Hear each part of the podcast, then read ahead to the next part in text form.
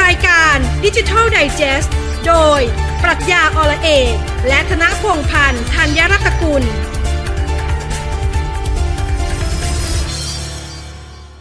วัสดีครับ ต้อนรับคุณผู้ฟังทุกท่านนะครับเข้าสู่รายการดิจิ t a ล d i จ e s t กับฟิลแล้วก็พี่พศสวัสดีพี่พศครั ส บ วัสดีคุณฟิลและท่านผู้ฟังด้วยฮะ ครับ ผมเป็นยังไงบ้างพี่พศช่วงนี้ เราไม่พูดเรื่องโควิดแล้วกัน เพราะผมเชื่อว่าคุณผู้ฟังหลายท่านเนี่ยรวมจนถึงพี่พศด้วย ที่กำลังจะเอ๊ะวันนี้วันที่เท่าไหร่ วันนี้ก็คือสุดสัปดาห์ก่อนก่อนจะสงกรานต์นะถูกไหม ใช่ครับ ก็คือวันที่ 11 ถูกไหมแล้วก็เนี่ย ก่อนมันจะเข้าสงกรานต์แล้วพอโควิดมาผมว่าหลายๆ คนก็ได้แต่เซ็งแล้วก็กลุ่มขมับ ไม่ว่าจะเป็นผู้ประกอบการหลายท่านโดยเฉพาะกลุ่มท่องเที่ยว ไปจนถึงใครก็ตามที่กำลังวางแผน แล้วไม่พูดแล้วกันเพราะหลายท่านเครียดพอละมาคุยเรื่องที่เกี่ยวข้องในแวดวงของดิจิตอลดิจิตอล เอาเป็นว่าเราให้กำลังใจ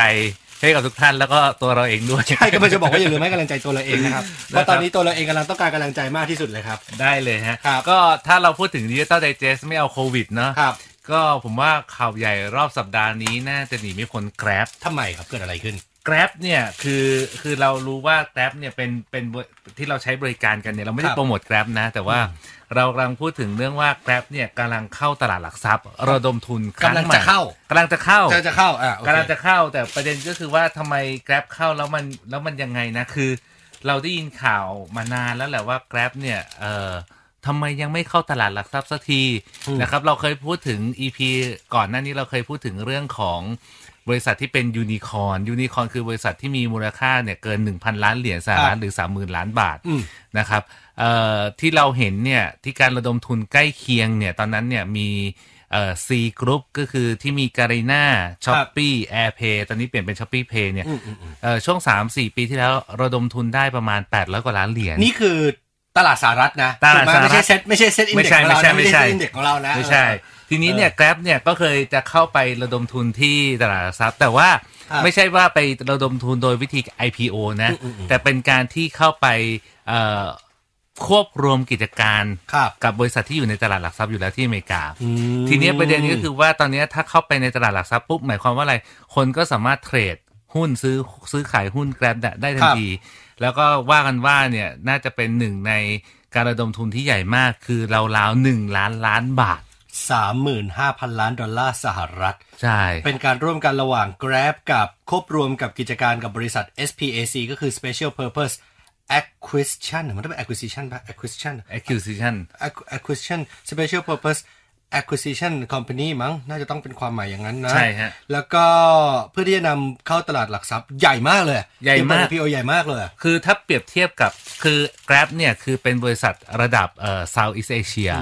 นะครับมีมีการดำเนินกิจการเนี่ยอยู่ในที่ประประเทศไทย กัมพูชา อินโดมาเลพม่านะฮะฟิลิปปินส์สิงคโปร์ แล้วก็เวียดนาม 8 8 ประเทศหลัก ครับ ๆ แล้วก็ในประเทศไทยเนี่ยนอกจากกรุงเทพแล้วก็มีหัวเมืองจังหวัดใหญ่ๆเยอะแยะมากมายเลยอยุธยาเชียงใหม่ขอนแก่นเยอะ อืมอืม ประเด็นก็คือว่าแล้วทำไมกราฟเนี่ยใหญ่ขนาดหนึ่งล้านล้านบาทใหญ่ขนาดไหนเอ่อถ้าเราไปดูการระดมทุนเอ่อล่าสุดที่ผ่านมาที่ใหญ่ที่สุดอ่ะหนึ่ง ครั ใน บ นั้นคือ Airbnb อ๋อ เมื่อช่วงปลายปีที่แล้วนะค ครั รับบ ปลายปีธันวาคม 2563 เนี่ย อืม Airbnb ระดมทุนได้อ่ะสามล้านล้านบาท ก็คือประมาณสักหนึ่งแสนล้านเหรียญสหรัฐ ครับ แต่ Airbnb เนี่ยคือ global นะ อืมอืมอืม แต่ Grab เนี่ยคือเป็น Southeast Asia นะ Southeast Asia อย่างเดียว เชียใต้อย่างเดียวในอาเซียนเนี่ย จริงๆ ก็จะบอกเซาท์อีสก็ไม่ได้เพราะมีแค่ 8 ประเทศ นะแต่ว่าสิ่งที่เกิดขึ้นคือกลายเป็นว่าเอ้ย Grab เนี่ยมีบริการเยอะแยะมากมายเลยอย่างที่บอกคือ Grab เนี่ยคือเป็นหนึ่งในบริการที่น่าจะเป็นต้นแบบให้กับเอ่อ SME แล้วก็สตาร์ทอัพ ครับ เอ่อทั้งในไทยแล้วต่างทั้งในภูมิภาคอาเซียนแล้วว่าเฮ้ยอยากจะทำธุรกิจเนี่ยให้มีการเติบโต แล้วก็แม้ว่าเผชิญภาวะโควิดเนี่ยก็ยังสามารถสร้างการเติบโตได้ แต่มันมันวัดไม่ได้กับ traditional business ไหมพี่บอลเราพูดตรงๆ เพราะว่า Grab เนี่ย โดยเฉพาะช่วงโควิดเนี่ยเขาได้รับอันนี้ส่งส์เพิ่มเติมขึ้นเยอะ ถูกไหมเขาเขาเร็วขึ้นเยอะเขาไวขึ้นเยอะเขาโตไวกว่าเดิมเยอะ ถูกต้องแต่ว่าอย่างนี้ฮะ คือผมมักจะอธิบายว่าอย่าง Grab เนี่ย ครับ วัดเรื่องของการการชี้วัดทางธุรกิจเนี่ย เช่น KPI ต่างๆ เรื่อง Market Share ครับ เช่น ROI อะไรพวกเนี้ยแบบดั้งเดิมวัดไม่ได้แล้วเพราะอะไร เพราะว่า Grab เนี่ยบอกว่ามันไม่ได้มีแค่ Grab ที่เราอ่าเรื่องของการสั่งอาหาร ครับ เรื่องของการ Delivery หรือเรียกรถใช้บริการ แต่จริงๆแล้วอ่ะมีบริการมากมายมากกว่านั้น เช่นเรื่องของช้อปปิ้งก็คือ Grab Mart ครับ แกร็บมาก็จะมีเรื่องบริการในการไปซื้อของซื้อของร้านค้าที่อยากจะขายของ อืม ออนไลน์ก็จะมาร่วมกับแกร็บ ครับ มีเรื่องของแกร็บรีวอร์ดก็ อืม เป็นพอยต์ loyalty โปรแกรมใช่ไหมฮะบอกว่าเฮ้ยเรามีพอยต์เราเอาเราซื้อกับแกร็บเราได้อะไรบ้าง อืม เอาเราเอาพอยต์ไปใช้บริการอื่นๆของแกร็บได้ ครับ มีเรื่องของแกร็บเพย์ อืม ก็เป็น payment gateway ของตัวเอง แล้วก็ ครับ มีกระเป๋าสตางค์ด้วย อืม ดังนั้นเนี่ยในเรื่องของการทำหลาย ๆ แบบที่แบบเนี้ยสิ่งที่เกิดขึ้นคือเราต้องเรื่องของเหมือนกับการบริหารพอร์ตโฟลิโอ ครับ บางส่วนธุรกิจทำมาเพื่อสร้างทราฟิกสร้างยูเซอร์บางส่วนธุรกิจก็คือเป็นการสร้างรายได้หรือกำไรในอนาคต แต่ทั้งนี้ทั้งนั้นเนี่ยในธุรกิจที่เรียกว่าสตาร์ทอัพหรือแพลตฟอร์มบิสเนสเนี่ยแบบ Grab เนี่ยเขาไม่ได้ชี้วัดเหมือนดั้งเดิมไงว่าเราจะต้อง ตบเราจะต้องมีกำไรภายใน 1 ปี 3 ปีมันไม่ใช่ แต่การชี้วัดเนี่ยคือเรื่องของ 1 มีการระดมทุนซีรีคส์รับ ตั้งแต่ซีดฟันดิ้งซีรีส์ A ซีรีส์ B ซีรีส์ C มันไม่ใช่การการใช้หลักการคิดแบบเดิมๆไง ครับ ดังนั้นเนี่ยธุรกิจอย่างสตาร์ทอัพหรือ Grab เนี่ยก็จะเข้ามาเรื่อยๆ มีเยอะมาก อืม ๆ ขึ้นเรื่อยๆนะครับ ดีไหม นี่คือนี่คือสิ่งที่สิ่งที่ Grab เนี่ยเติบโตแล้วถ้าไปดูดูประวัติของ Grab เนี่ยฮะ ครับ Grab เนี่ยมี ก็ออริจินอลนี่คือมาเลยปะ มาเลเซีย มาเลเซียใช่ไหมครับ เจอแต่ จากประเทศเล็กๆกันเราเราต้องยอมรับเขานะว่าเขาถ้าเกิดเทียบสเกลไซส์ขนาดของประเทศ ประเทศเขาเล็กกว่าเราเยอะมากเลยนะ แต่เขาสามารถมาโตในบ้านเราแล้วเขาก็เอาชนะแบบอูเบอร์จำได้ไหมในศึกยุคแรกเขา ใช่ นกับอูเบอร์แล้วตอนนั้นทุกคนก็ยังรู้สึกอูบงอูเบอร์แล้วตอนนั้น Grab ยังใช้ชื่อ Grab Taxi อยู่ แล้วก็มีคู่แข่งขันอีกคนหนึ่งคือ Easy Taxi Easy Taxi หายตัวไป แต่ อูเบอร์เข้ามาอูเบอร์ไม่รอด อ่า ใช่ไหม ใช่ก็แบ่งแบ่งตลาดกันไปอ่า ครับ เซาท์อีสเอเชียก็จะเป็น Grab แต่ว่าตอนนี้คือมี Gojek มีโกเจก พอ Gojek มา Gojek ก็ดูเบา ๆ เนาะ เพราะก่อนหน้านี้โกเจกคือเกตใช่ไหม ใช่ แล้วก็เปลี่ยนมาเป็นโกเจก Gojek โกเจกแล้วโกเจกก็ไม่ละไม่ได้ไม่บอกว่าไม่รอดใช้เขาไม่รอดไม่ได้ก็ก็เบาอ่ะเบาจริงอ่ะ เบา ซาเลยอ่ะแต่ว่าพอยิ่งเป็นแบบนี้เนี่ย หมายความว่าใครที่กำลังทำธุรกิจร่วมกับ Grab เนี่ยเขาจะได้รับผลกระทบมากขึ้นไหมนี่นี่เรากำลังพูดถึงเชิงผลกระทบนะ เพราะว่าพอนิสัยที่ฟิวคนพบฟิวไม่ได้บอกของ Grab ฟิวใช้ของใช้ของทุกบริษัทสตาร์ทอัพพอเขาสามารถเทคโอเวอร์ตลาดได้แล้วอ่ะเขาก็จะแบบปั่นกันอย่างสนุกสนานเลย อันนี้ก็ก็เราก็มีบทเรียนเนาะอย่างเช่นอย่างที่เราใช้ถ้าในบ้านเราก็ใช้ไลน์เยอะ ครับ ใช้ Google เยอะใช้ Facebook เยอะสุดท้ายเนี่ยมันก็ต้องเป็นลักษณะว่าเราอยู่ร่วมกันแหละ จะอยู่ร่วมกันยังไงให้วินวินทั้งสองฝ่าย คือผู้ให้บริการกับผู้ใช้บริการแล้วก็ภาคสังคมด้วย แล้วก็ผมก็เชื่อว่าอย่างประเทศไทยเนี่ยเรามีเรื่องของกฎหมาย ครับ ที่มีเรื่องของการเก็บภาษีละ อืม ใช่ไหมว่าแต่ก่อนเราไม่ได้เก็บภาษีกับบริษัทเทคต่างประเทศตอนนี้ ครับ เราเริ่มมีภาษีพวกนี้ขึ้นมาเนี่ย อืม ก็น่าจะทำให้เรา ผมว่าแทนที่เราจะไปกีดกันนะ เรา อืม ต้องมา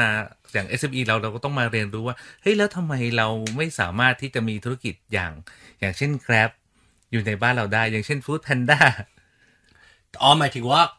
สสัญชาติไทยเลย สัญชาติไทยเลย ฟูเห็นด้วย แล้วฟูรู้สึกอย่างนี้มากเลยว่าคำว่ากีดกันมันเป็นเส้นบางๆ มากกับเขา regulation อะ อืม ขออนุญาตกระทบชิงเรื่องนี้หน่อย เพราะว่าวันก่อนล่าสุดเนี่ย ฟิลไปคุยกับคนที่เกี่ยวข้องกับไม่ได้เกี่ยวกับธุรกิจเหล่านี้นะ แต่ก็เกี่ยวกับคนที่ทำหน้าที่กำกับดูแล เขาก็ให้เหตุผลว่า เฮ้ย มันเข้ามาเยอะแล้ว ดังนั้นตอนนี้เราจะแก้ไขปัญหาที่เขาเข้ามาเยอะเกินไปโดยการ เราจะสร้างขั้นตอนให้มันให้เขาวุ่นวายมากยิ่งขึ้นน่ะเขามีความคิดมีคนที่เขามีความคิดอย่างนี้เยอะจริงๆนะพี่พจน์นะแล้วมันก็มีสิ่งที่ซ้อนให้เห็นกันของแบบนี้มันเยอะจริง ๆ คือคือถ้าเรียกว่าถ้าเราจะพูดถึงเรื่องของเชิงนวัตกรรมเนี่ยเขาเรียกว่าเป็นการนวัตกรรมที่ไม่ได้เชิงสร้างสรรค์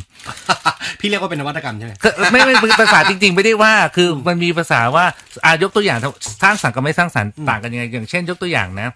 มี Google ใช่ไหมมี Android มี iPhone มีมี Microsoft มี Facebook ถามว่าเขาแข่งกันไหมแข่ง แพงแพงสุดๆเลย แต่ว่าอย่างเงี้ยการแข่งขันแบบเนี้ยคือการแข่งขันอย่างสร้างสรรค์ไง อืม คือ แต่ละคนมีฟีเจอร์ใหม่ มี ๆซื้อ ใหม่ๆ เทคบริษัทอะไรให้มันเกิ ใช่ ดขึ้น แล้วมันทำให้หนึ่งผู้บริโภคอะได้ประโยชน์ ครับ สองเนี่ยเมื่อเกิดการแข่งขันเกิดอะไรขึ้น มันก็จะเกิดการสร้างนวัตกรรมใหม่ๆ มีการพัฒนาใหม่ๆ ถาม ครับ ว่าวันเนี้ยถ้าบอกว่าไอไอโฟนเนี่ยบอกว่าวันเนี้ยอยากให้มี Android ไหมเขาอยากให้มี อืมอืมอืม เพื่อให้ตลาดเนี่ยมันเติบโต โตใช่ ห้มันโต ใช่ใช่ เหมือนแต่ก่อนคือบิลเกตบอกว่าวันบิลเกตชอบชอบสตีฟจ็อบไม่ชอบสตีฟจ็อบถามว่าเกลียดบิลเกตเปล่า ดังนั้นเนี่ยนี่คือถ้าไปดูบทสัมภาษณ์เนี่ยยิ่งมีการแข่งขันแบบแบบ เฮลตี้เฮลตี้ เออ คอมเพติชันคือแบบ แบบที่มันที่มันแฟร์แล้วมันเป็นธรรม ใช่ แล้วมันส่งผลให้มันได้ผลประโยชน์ต่อทั้งผู้บริโภคเนี่ย และ นจะทำให้ สั ทั้งงคมอุด้วย ตสาหกรรมใช่ทั้งสังคม ทุกคนมันจะเติบโตไป เติบพโตร้อมกัน ด้วยนี่คือเรื่องของการที่ผมว่านวัตกรรมเชิงสร้างสรรค์ นี่คือสับสับสับที่เขาเขาพูดกัเขานจเรียกกั ริ น ง เขาใช้กัน จริงแต่ว่าการที่ไปบอกไปกีดการการตั้งกำแพงหรืออะไรเนี่ย คือ มันมันแก้ที่ปลายเหตุอะ อืม ต้นเหตุจริงๆ เช่น บอกว่าวันเนี้ยเอากลับมาเรื่องเดิมอ่ะถ้าสมมุติว่าผมขั้นผู้ฟังฟังเสร็จหรือภาครัฐฟังเสร็จบอกว่าเฮ้ยทำไมทำไมคุณพบกับคุณฟิลทำไมชอบพูดแบบนี้ ผมว่าลองเปรียบเทียบง่ายๆ ค ฮะ รับ วันเนี้ยเราอยากตั้งบริษัท อืม อยากเปิดบริษัทใหม่ อืม เราใช้เวลากี่วัน โอ้โห มีสแตทอยู่ 14 วัน อ๋อแต่ ที่สิ ไม่ งค ใช่ โป เรื่อง ร์ ไอ้จดทะบงจดทะเบียน จดทะเบียนบริษัทเนี่ยคือแค่เครื่องตรวจทะเบียนบริษัทเนี่ย 14วัน ยังใช้เวลาเยอะขนาดนั้นเลย ฮะ อันนี้คือโดยโดยโดยเอ่อรายงานจากผู้ทำจริงนะ อืมอืมอืม ภาครัฐก็บอกว่า เฮ้ย มันเร็วกว่านั้น แต่ผู้ทำจริงบอกว่าใช้เวลาเนี่ยสองสามสัปดาห์ อืมอืม แต่สิงคโปร์เนี่ย ไม่ถึงสองสามชั่วโมง เสร็จแล้ว เสร็จแล้วสองคือกำแพงภาษี อืม ใช่ไหมฮะ วันเนี้ยอย่างอย่างที่บอกก็คือว่าวันเนี้ยยกตัวอย่างเช่น เรื่องของความสร้างสรรค์คืออะไร บอกว่าวันเนี้ย EV ตอนเนี้ยเราบอกว่าจะมีภาษีอ่ะเข้าก็มาถึงเรื่องรถ EV อีก ครับ ถ้าบอกว่ารถ EV เราบอกว่าวันเนี้ยเราจะมีเรื่องของกำแพงภาษีลดต่ำลงมากๆทำให้รถ EV ที่มาจากประเทศจีนเนี่ยราคาเนี่ยจะได้ไม่สูง อืม ประเด็นก็คือว่าอ้าวแล้วผู้ประกอบการไทยล่ะที่บอกว่าแต่ก่อนเนี่ยเคยบอกว่าจะให้การสนับสนุนในเรื่องของรถยนต์อีโคคาร์ ครับ คืออะไร อืม ใช่ไหมแล้วกำแพงภาษีมาเสร็จอ่ะแล้วผู้ที่ลงทุนในไทยที่ไม่ใช่เอ่อบริษัทคนจีน เพราะคนจีนเนี่ยทางบริษัทจีนเนี่ยเขาแค่นำเข้ารถเข้ามาเขาไม่ได้ลงทุนในประเทศไทยนะ อืมอืมอืม แบบเนี้ยคือคือ เห็นด้วย อันนี้เห็นด้วย คือฟิลเข้าใจ เข้าใจที่พี่พจน์กำลังจะสื่อ แล้วฟิลก็กำลังจะสนับสนุนประเด็นนี้ด้วยว่า หลาย ๆ ครั้งเนี่ยเรามักจะเห็นว่า แก้ไขปัญหาด้วยอย่างนี้ละกัน ตั้งกำแพงภาษีก่อนเลย ตั้งกำแพงภาษีก่อนเลย แล้วสิ่งที่เกิดขึ้นคือ เฮ้ยปญปัญหามันไม่ใช่แค่อยู่ที่กำแพงภาษีที่มันจะส่งผลต่อผู้บริโภคนะ บางครั้งอ่ะคุณอาจจะต้องไปดูที่ทำยังไงให้คนในประเทศหรือบริษัทในประเทศอ่ะสามารถทำธุรกิจหรือสามารถประกอบต่าง ๆ อ่ะ ง่ายยิ่งขึ้นสะดวกยิ่งขึ้นถูกไหมให้เขาสามารถเติบโตได้อย่างได้อย่างเร็วยิ่งขึ้น โดยที่คราวนี้คุณไม่ต้องห่วงเรื่องกำแพงภาษีก็ได้ถ้าเกิดเขาสามารถโตเร็วโตได้ฟิวเชื่อว่าเขาพร้อมที่จะแข่งขันแต่ปัจจุบันนี่คือแค่นับขั้นตอนครับทุกอย่างแล้วแต่หลายคนจะบอกโอ้โหเหนื่อยเหลือเกิน เออ แล้วก็ก็ก็อย่างที่บอกคือเอาแค่แค่เรื่องเรื่องภาษี อืม เรื่องของเงินกู้เรื่อคงรับ ของต้นทุนทางการเงิน เออ คือกลายเป็นเป็นอุ ข ป อ สร การ รค ข แล้ว ออกัน นุญาตอีกเท่าไหร่ A B C D การทำตลาดการเข้าสู่ตลาด โอ้โห ใช่ แต่ว่าถ้าอ่ะเปรียบเทียบกันคือ ถ้าเปรียบเทียบกับกับวันเนี้ยเราสามารถซื้อของได้เนี่ย ราคาราคาต้นทุนของเราเนี่ยอะของชิ้นหนึ่งในใน e marketplace แล้วกันนะ ของชิ้นหนึ่งเราอาจจะมีต้นทุนหลายสิบบาท แต่คถ้ารับ ซื้อของที่มาจากประเทศจีน อืม ราคาไม่กี่บาท อืม ถามว่าแล้วอย่างเงี้ยคือเอาทำไมเราเราไม่สร้างขอบเขตในเรื่องของข้อจำกัดในการสั่งซื้อของเราเพราะวันเนี้ยของที่เราซื้อเนี่ยไม่กี่บาทก็ซื้อได้ละ ครับครับ ใช่ไหมวันนี้นี่คือสิ่งที่ภาพรวมที่มันเกิดขึ้นแล้วถ้าเกิดขึ้นบอกว่าอ้าวแล้วเราจะในเรื่องเนี้ยเราจะช่วยกันยังไงคือเราก็น้องมองภาพรวมสิว่าหนึ่งผลประโยชน์ของประเทศมันไม่ใช่แค่เรื่องภาษีนะ อืมใช่ สองก็คือว่าการที่ประเทศจะได้เนี่ยหนึ่งมันมีเรื่องของการจ้างงาน ครับ มันมีเรื่องของทักษะความรู้ความสามารถที่เราจะต้องพัฒนากันไป อืม ใช่ไหมมันมีเรื่องของการลงทุน อืม มันมีเรื่องของว่าทรัพยากรในประเทศการจ้างงาน ครับ แบบนี้คือผลประโยชน์ที่ประเทศ ที่มัน จะได้ ตามมาที่มันจะเป็นภาพกว้าง ไม่ใช่ว่าเล่นง่าย ๆ คือ เพิ่มภาษี เพิ่มภาษีเพื่อเก็บจากคนนอกมา อ่ะคุณสมมุติประเทศได้ประเทศชะประเทศได้จากเรื่องของภาษีจากต่างประเทศที่เรานำเข้าได้ราคาถูกคำถามคือ แต่ข้างในประเทศเนี่ยไม่มีไม่เกิดการจ้างงานนะ อืม ไม่เกิดบริษัทไม่เลือกไม่เกิดในเรื่องของทักษะ ครับ ไม่งั้นเนี่ยตอนเนี้ย แล้วมันทำให้คนที่เขาทำธุรกิจอยู่แล้วในบ้านเราอ่ะเขาเจ็บตัวมากยิ่งขึ้นด้วย ใช่ไหม ถูกต้อง เ ถูกต้องวันนี้ก็ต้องกลับกลับมาหาที่ เออเขาเรียกว่าจุดยืนหรือ ครับ หรือเรื่องของจุดขายแล้วกันว่าวันเนี้ยหนึ่งธุรกิจอะไรในประเทศไทยของไทยนะครับ ของไทยด้วยนะ ที่จะเป็นเหมือนกับว่า New S Curve หรือเป็นฮีโร่ใหม่ของประเทศไทย อืม เช่นบอกว่าเมื่อ 10 20 ปีที่แล้วเราพูดถึงเรื่องของไม่ต้อง 10ปีต้อง 20 30 ปีที่แล้วเนี่ยเราพูดถึงธุรกิจรถยนต์ ครับ ธุรกิจ Detroit of Asia ธุรกิจสิ่งทอ ครั ธุ บ รกิจอาหารคำถามคือแล้ววันเนี้ย SME บ้านเราตอนเนี้ยแข็งแกร่งด้านนั้นหรือเปล่า อืม ใช่ไหมเราบอกว่าวันเนี้ยเราจะมี New S Curve ใหม่ครับประเด็นก็คือว่าแน่นอนแหละว่าประเทศไทยเนี่ยโดยบริษัทใหญ่ ครับ ๆ ได้เปรียบในเรื่องนี้ แต่คำถามว่าแล้ว SME อีก 90%เนี่ย อืม จะอยู่ยังไง อืมแล้วพี่พจน์แนะนำยังไงอะถ้าเกิดว่าวันนี้ในฐานะที่พี่พจน์ก็เป็นผู้ที่ให้คำปรึกษาหลากหลายบริษัท ถ้าวันนี้ SME เขาบอกแบบนี้บอกว่าอ่ะท่ามกลางหลาย ๆ สิ่งที่มันเปลี่ยนไม่ได้เนี่ยคือไม่ว่าจะเป็นมาตรการนโยบายต่าง ๆ พี่จะแนะนำยังไงให้กับ SME คือ ยังให้สู่ดิจิตอลอย่างเดิมไหม ยังกับกับเรื่องเดิมคือคุณต้องรู้จักดิจิตอลก่อน ครับ อย่างที่สองก็คือว่าคือ ผมมักจะพูดว่าอย่าแห่อะไรที่ทุกคนน่ะทำกันแล้วเราก็แห่กันไม่ทำยกตัวอย่างเช่น ถ้าสมมติเราไปหมู่บ้านหมู่บ้านหนึ่งเนี่ยเขาสมมตินะเขาขายทุเรียนแล้วก็ไปซื้อทุเรียน ตอนนี้สิ่งที่เกิดขึ้นคืออะไร ทุกคนแห่กันชงกัญชาก็แห่กันเล่นกันชงกัญชาคำถามคือแล้ว การ ถ้า จง คุ กั ณ ญชาทำให้คุณผมดีมากเลยนะ เรื่องนี้ร้านนี้ผมดีมาก ไม่แต่ เลย กำลังจะบอกว่า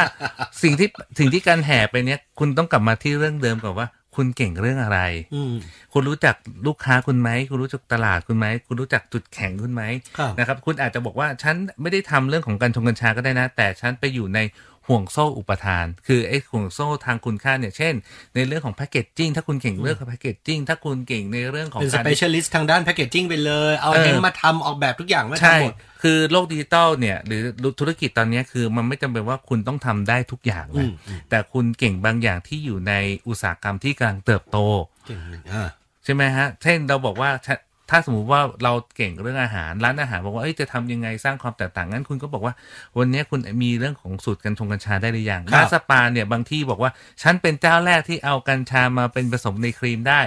ในเรื่องของการทำทรีทเมนต์อะไรก็ว่ากันไป นี่คือบอกว่านี่ไงคือคุณหาจุดแข็งแต่หลายครั้งที่โดยเฉพาะ SME แล้วกันนะฮะบอกว่าเฮ้ยมีอะไรเขาทำได้ดีเราก็แห่กันไปทำสุดท้ายคืออะไร ก็อ้า ไป ว ด้วยกัน เจ๊ง อืม ก็จะมีคนรอดอยู่แค่ไม่เท่าไหร่ตามสไตล์ ใช่ เพราะการที่รอดคืออะไรหนึ่งเนื่องเพราะถ้าคุณเก่งเรื่อง business model เนี่ยหนึ่งคือคุณรู้ตลาดอ่ะสมมติอ่ะตลาดมันโตเราก็ต้องไปนะ อืม คุณแล้วคุณรู้จักในเรื่องของการทำกระบวนการหรือทางเอ่อในเรื่องของ business model ทาง ครับ โครงสร้างเชิงต้นทุนหรือยัง อืม คุณมีต้นทุนแค่ไหน คุณมีกระบวนการผลิตแค่ไหน คุณ ครับ มีความแตกต่างแค่ไหน คุณสร้างแบรนด์เป็นไหม คุณทำการตลาดเป็นไหม แล้วสุดท้าย พอคุณทำธุรกิจไปเนี่ยหนึ่งคุณกำไรหรือเปล่า ครับ สองคุณหมุนเงินทันหรือเปล่า อืม เพราะว่าหลายธุรกิจคือขายได้ดี อืม แต่เจ๊งเพราะหมุนเงินไม่เป็น ครับ ใช่ไหมขายดีเกินไปจนช็อตพอช็อตเกิดอะไรขึ้นก็สุดท้ายเนี่ยพวกเอ่อเจ้าหนี้หรือพวกเอ่อผู้ให้กู้แล้วกัน อืมอืม ก็จะบอกว่าอ้าวรู้ว่าขายดีรู้ว่าจะเป็นอย่างนี้ทำไงให้กู้ด้วยดอกเบี้ยราคาแพง อืม กว่าปกติแต่ เพื่อน วัน ขายดี ใช่ก็เพราะขายดีแต่แต่ตอนนี้เขารู้ว่าคุณช็อตอะ ครับ หลายธุรกิจก็เป็นแบบนี้ ดังนั้นเนี่ยกลับมาเรื่องเดิมคือคุณก็ต้องรู้ว่าดิจิตอลเนี่ยคุณจะมีทักษะหรือความสามารถอะไร เครื่องมืออะไรที่จะคุณเอามาใช้ แล้ววันเนี้ยช่วงเบรกที่ 2 เบรกที่ 3 ครับ เราจะมาคุยเรื่องของ the most นะครับ the world most innovative company คือบริษัทที่มีนวัตกรรมมีความคิดสร้างสรรค์ innovative เนี่ยมากที่สุดในโลก มากที่สุดในโลกแล้วน่าจะเป็นไอเดียให้ทุกท่านเนี่ยเอาไปปรับใช้หนึ่งคือใช้บริการของบริษัทพวกนี้ ครับ ก็ได้หรือสองเนี่ยเอาแนวคิดในการสร้างนวัตกรรมของบริษัทระดับโลกเนี่ยเอามาใช้กับบริษัทของทุกท่านเอง อืมเผื่อเราจะได้ไอเดียนะมาปรับว่า เอะในช่วงที่ทุกคนกำลังขืดขึ้นคอแบบนี้เราเราจะหาไอเดียอะไรมา มาปรับเปลี่ยนตัวเราดีมาปรับเปลี่ยนบริษัทเราดี แล้วเผื่อ ใช่ ได้แนวทางใหม่ๆของทางบริษัทเราด้วย ถูกต้องเพราะว่าจริง ๆ แล้วกลับมาว่าเอ้ยจะเป็นดิจิตอลสุดท้ายคือคุณต้องสร้างนวัตกรรมใช่ไหมคำถามคือวันเนี้ยหลายที่ทุกครั้งที่ผมไปไม่ว่าจะเป็นบรรยายเนี่ยเอ่อบริษัทเอกชนทางมหาลัยหรือ SME เนี่ยก็บอกว่าเฮ้ยต้องสร้างนวัตกรรม ผมถามเลยก่อนที่จะเบรกกัน ครับ นวัตกรรมคืออะไร แล้วเดี๋ยวหลังเบรกเรามาเจอกันฮะ อ่าแต่เรายังมีอีกสองนาที ะก ยังมีอีกสองนาที ะ ยังมีอีกสองนาที อ่ะนวัตกรรมคืออะไรคุณฟิลฮะ นวัตกรรมนวัตกรรมสำหรับผมเนี่ยมันมันมันคือคือสำหรับฟิลฟิลกว้างมากอะไรก็แล้ว แต่ที่มันออกมาเพื่อแก้ไขปัญหาได้ อืม และฟิลเข้าใจว่ามันจะต้องเป็นมันสามารถทำกำไรได้ไหมต้องใช้คำพูดนี้ไหมมันต้องมันต้องสามารถ make profit ได้ไหม โอ้โหมีคีย์เวิร์ดได้ ถ้าสมมติมี 10 คะแนนเนี่ยผมให้9ก้า จริงเหรอ จริง ต้องคิดว่าเหรอ จริง คืออย่างนี้นวัตกรรมเนี่ยหลายครั้งเอางี้ก่อนหลายครั้งเนี่ยท่านผู้ฟังลองคิดตาม แล้ควรับ หาคำตอบนึกในใจแล้ว ครับ แล้วมาคุยกัน ส่วนใหญ่เวลาผมไปเนยนวัตกรรมคืออะไรเขาบอกว่าอ้าวนวัตอินโนเวชันก็ก็คืออินโนเวชันไงแล้วอินโนเวชันก็คือนวัตกรรมผมถามว่านวัตกรรมคืออะไรก็ อืม อะไรใหม่ ๆ ไง ก็ทำอะไรใหม่ ๆ ขึ้นมา ผมบอกว่า เดี๋ยวก่อนอะไรใหม่ ๆ นั่นน่ะ มันแปลว่าอะไร มันแปลว่า invention หรือเปล่า คือคุณไปคุณไปผลิตประดิษฐ์อะไรมาสักอย่างหนึ่งแต่ถ้าเกิดมันไม่สามารถแก้ปัญหาได้มันไม่อะไรไม่ได้ ถูก มั ต้อน ง ก็มันก็ไม่ใช่นวัตกรรม ทำอะไรใหม่ ๆ ขึ้นมาเนี่ย อืม มันคือคือคือสิ่งประดิษฐ์ ครับ ที่ไม่เคยมีบนโลกนี้มาก่อน อืม ใช่ไหมฮะแต่ผมก็บอกว่าหนึ่งในบริษัทที่ที่พอเราพูดถึงนวัตกรรม ครับ ผมว่าทุกคนนึกถึง Apple อืมในในใจเมื่อกี้พวกก็นึกถึง ใช่ไหม Apple นะ Apple เออนึกถึง Apple แต่ Apple ไม่ได้ เคย นึกถึง Tesla แต่ Apple ด้วย แอ Apple เคยมีอะไรใหม่ๆไหม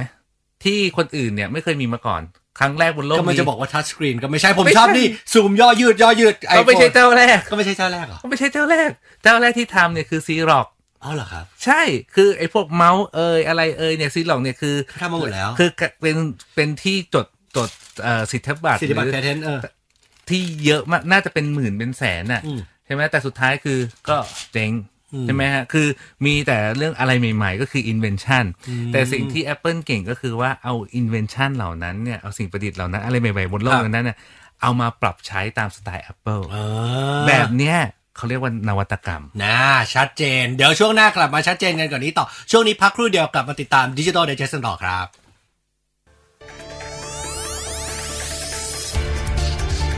รายการดิจิทัลไดจ e s t โดย ปรัชญาอลเอกและธนพงษ์พันธ์ธัญรัตนกุล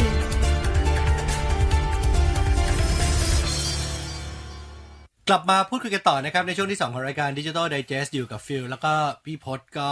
จะบอกว่าเป็นวันอาทิตย์สบายๆ ก่อนเข้าสงกรานต์ก็ไม่ค่อยสบายเท่าไหร่ ดังนั้นหัวข้อวันนี้เราอาจจะพูดจนสร้างแรงบันดาลใจใหม่ๆ และการเรื่องของนวัตกรรม เมื่อกี้พี่พศทิ้งท้ายเบรกที่แล้วว่า นวัตกรรมมันต้องมันต้องแก้ปัญหาได้ ใช่ก็คือเอาสิ่งที่มีอยู่แล้วนั่นแหละ ไม่ว่าจะเป็นของที่มีอยู่แล้ว ครับ ไอเดียที่มีอยู่แล้วเนี่ย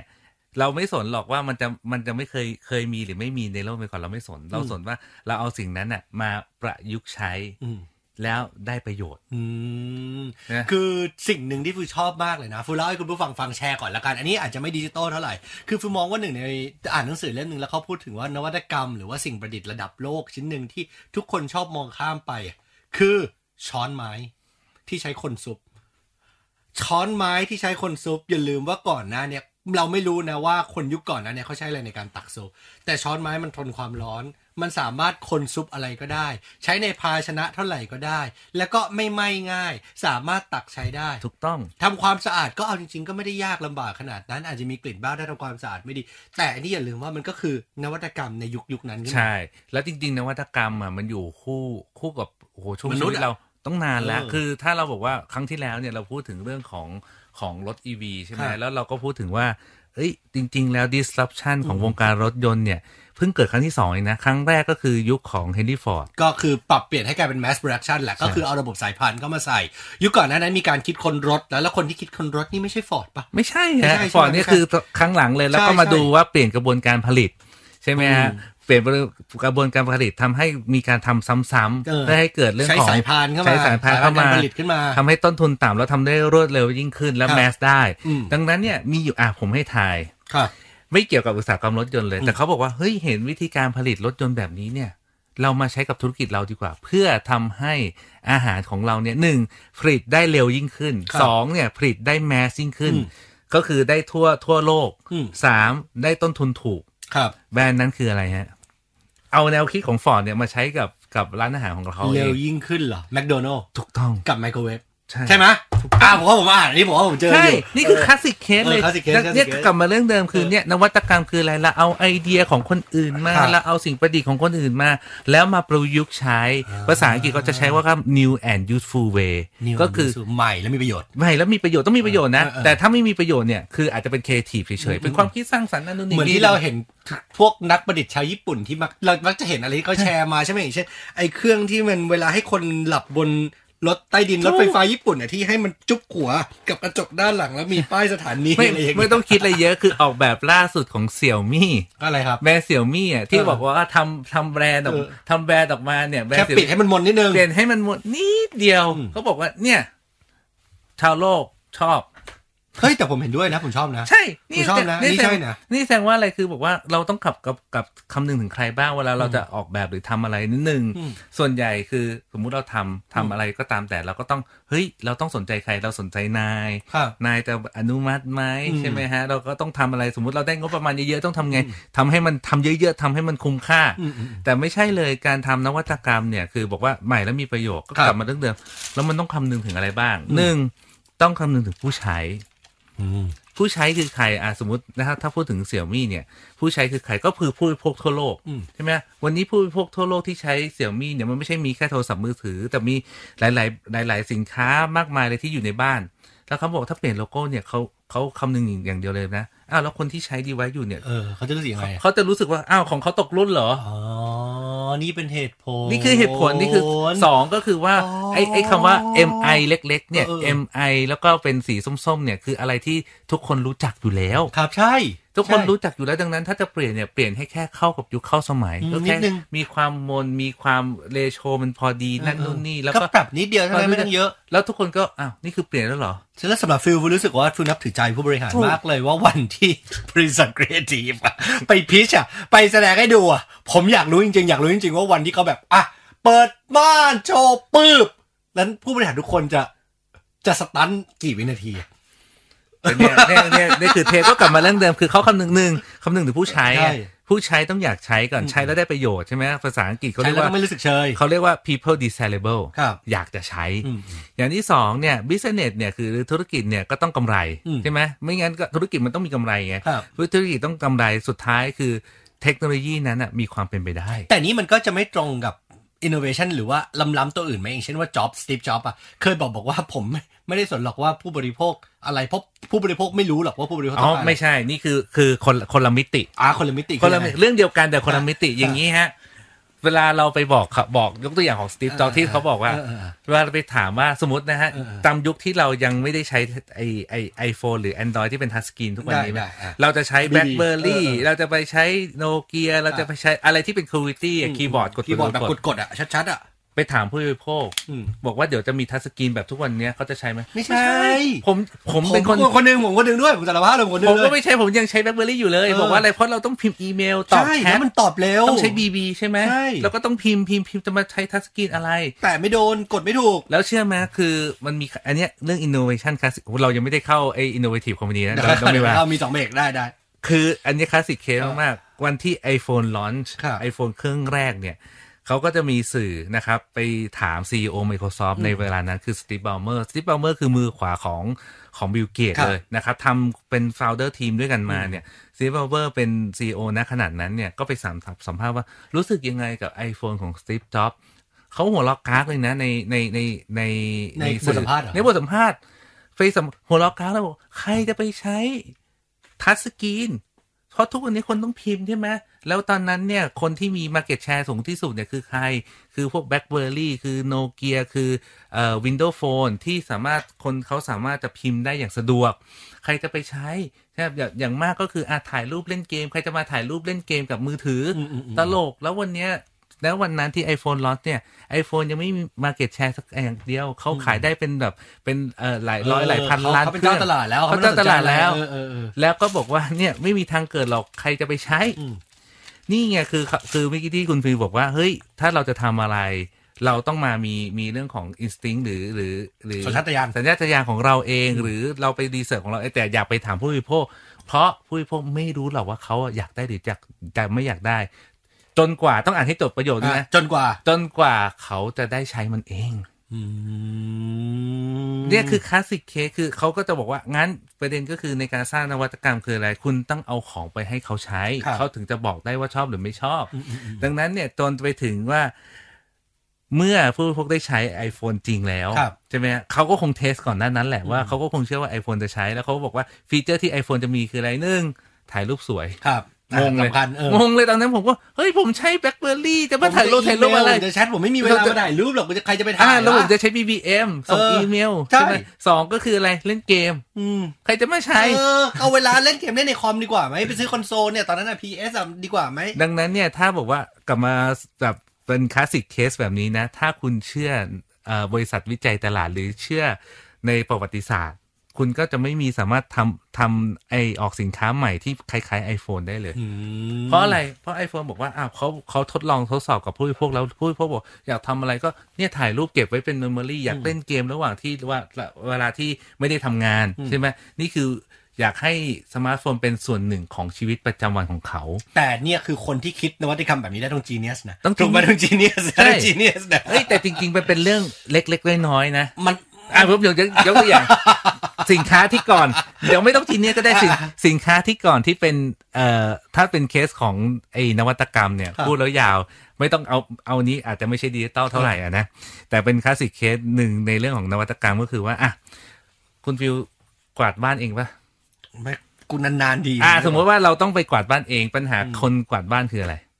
ที่เวลาตักฝุ่นมันโกยไม่ไม่ไม่ไม่เกี่ยงเหรอครับหรือตัก เกี้ ฝุ่ ยง น ไม่เกี้ยง เออ ก็พอไม่เกี้ยง กวาดก็ไม่เกี้ยง เสร็จกว่าดก็ไม่เกี้ยงแล้วทำอะไรต้องถูอีกใช่ไหม เออใช่ เขาก็เลยบอกว่าเอ้ยทำยังไงล่ะปวดหลังปะ ปวด แล้วก็ว่าต้องก้มๆเงยๆใช่ ใช่ ไหม ใช่ปัญหาที่ฝุ่นไม่ชอบกวาดเพราะฝุ่นปวดหลังเลยแหละ ดังนั้นเนี่ยประมาณสัก 50 ปีที่แล้วเขาเลยคิดนวัตกรรมอันหนึงคือไอ้ไม้ไม้ม็อบที่มันเป็นที่เป็นที่เป็นตัวไอ้ ดันพื้นเหรอ ดันพื้นน่ะแล้วก็ เออ มีผ้าที่ เออ ใช้แล้วทิ้งอ่ะ อ่าเออไม้ดันพื้นไม้ดัน ไม้ พื้น ดันพื้นใช้แล้ว เออ ทิ้ง ไม้ดันฝุ่นไม้ดันฝุ่น ไม้ดันฝุ่นผมไม่รู้เรียกว่าอะไรนะ ผมก็ใช้อยู่แล้วเนี่ย แล้วก็แล้วก็สามารถใช้ครั้งเดียวแล้วทิ้ง อืม แล้วมันก็กึกกักกึกกักสามารถปรับเอ่อปรับสูงกลางต่ำได้ใช่ไหมแล้วก็ใช้ครั้งเดียวแล้วทิ้ง อืม เนี่ยนวัตกรรม อืมอีกอันหนึ่งที่คนชอบมองข้าม อันนี้ผมไม่แน่ใจฟูเคยเล่าให้คุณผู้ฟังฟังยัง แต่ว่าหลายคนเนี่ยไม่เคยคิดคือ ไอ้ที่เจาะหลอดฟอยล์อะครับ ที่อยู่ในกล่องนมอะครับ เออ ใช่ อันนี้คือนวัตกรรมจริงๆในฐานะที่ฟูอยู่สายอาหารฟูรู้สึกฟูฟูแบบโคตรแบบชื่นชมเลยว่าคิดดูสิว่าก่อนหนะเนี่ยการกินนมคือคุณต้องเปิดออกมาแล้วก็ฉีกสองทีหรือว่าฉีกแล้วต้องฉีกแล้วต้องใช้กรรไกรตัดอ่ะใครเป็นคนคิดเนี่ยไอ้บริษัทน่าจะเตต้าแพ็ผมไม่แน่ใจ เอาไอ้เนี่ยปักหลอดได้ ใช่ แล้วก็แล้วก็แล้วก็ทำให้น้ำมันเต็มปาก คือแบบกลับก็กลับมาเรื่องเดียวอ่ะพูดถ้าพูดถึงนวัตกรรมนะแล้วนวัตกรรมเนี่ยถ้าบอกเมื่อกี้เราบอกว่าหนึ่งคำหนึ่งว่ามีคนอยากใช้ใช้แล้วได้ประโยชน์สองธุรกิจกำไรสามเนี่ยมีเทคโนโลยีที่ทำให้มันเป็นไปได้จริง ค่ะ เพราะฉะนั้นสามสิ่งนี้รวมกันเนี่ย อันเนี้ยเขาเรียกว่านวัตกรรม นวัตกรรม ซึ่งเจ้าพ่อเจ้าพ่อในเรื่องของการบอกว่าเฮ้ยท่านนวัตกรรมเนี่ยต้องคิดถึงถึงเรื่องของหลักเนี้ยเนี่ยก็คือเรื่องของหลักการของดีไซน์ thinking ดีไซน์ thinking นั่นแหละนี่คืออนี่คือหัวใจหลัก ดังนั้นหัวใจหลักมันก็เลยอัพพายไปได้เรื่อยนะ ครั ฮะ บ ทีนี้ประเด็นก็คือว่าสิ่งที่เกิดขึ้นคือเอ้ยที่เราบอกว่าเอ้ยเราอยากจะสร้างนวัตกรรมแบบเนี้ยมันเริ่มจากอะไร มันก็เริ่มจากเรื่องของหลักการของดีไซน์ thinking นั่นแหละ ครับ ว่าไอ้ empathize เนี่ย อืม คุณ ค ต้ วา อง มเข้าใจความเห็นอกเห็นใจ ความเข้าอกเข้าใจ กลุ่มคนที่ที่เป็นกลุ่มลูกค้าของคุณหรือว่าเป็นยูเซอร์เป็นคนที่ใช้ผลิตภัณฑ์หรือใช้เซอร์วิสของคุณอยู่ ถูกต้องซึ่งทุกวันเนี้ยคือไอ้เรื่องของการทำดีไซน์ thinking เนี่ยเขาก็จะพูดว่าไอ้ยต้อง empathize ส่วนนะแต่ไอ้คำว่า empathize มันยากมากเลย ยากมากมันกว้างมากเลย ทำทำยังไงให้ให้เอ้ยเนี่ย ถ้าคุณคุณไม่คิดเรื่องของวิกฤตดูดนมอ่ะ อืม คนดูดนมคือดูดไปแล้วแบบมันไม่อร่อยทำยังไงให้มันอร่อย เออ คือมีความแบบฟูปากอ่ะแล้วมัน ใช่ ต่าง ใช่ จริง ใช่ มันต่างจริงๆนะ เออเออเออ นี่คือเล็กๆน้อยๆหรือ หรือเรื่องบอกว่าไอเนี่ยไอทัชสกรีนได้ อ่า หรือไมโครเวฟอะกว่า เออ คนจะใช้ไมโครเวฟไปดูประวัติศาสตร์สิใช้เวลากี่สิบปี ใช่ เพราะว่าครั้งแรกบอกอ้าวทำไมต้องใช้ไมโครเวฟเขาก็ เออ มีเตาถ่านอยู่ เอ เล อย มีเตาอบอยู่แล้ว มีเตาแก๊สเตาไฟอยู่แล้วไม่เห็นจำเป็นต้องนี้เลย ดังนั้นเนี่ยถ้าเราเข้าใจเนี่ยก็คือหลักการแรกคือเรื่องของ empathize อืม ใช่ไหม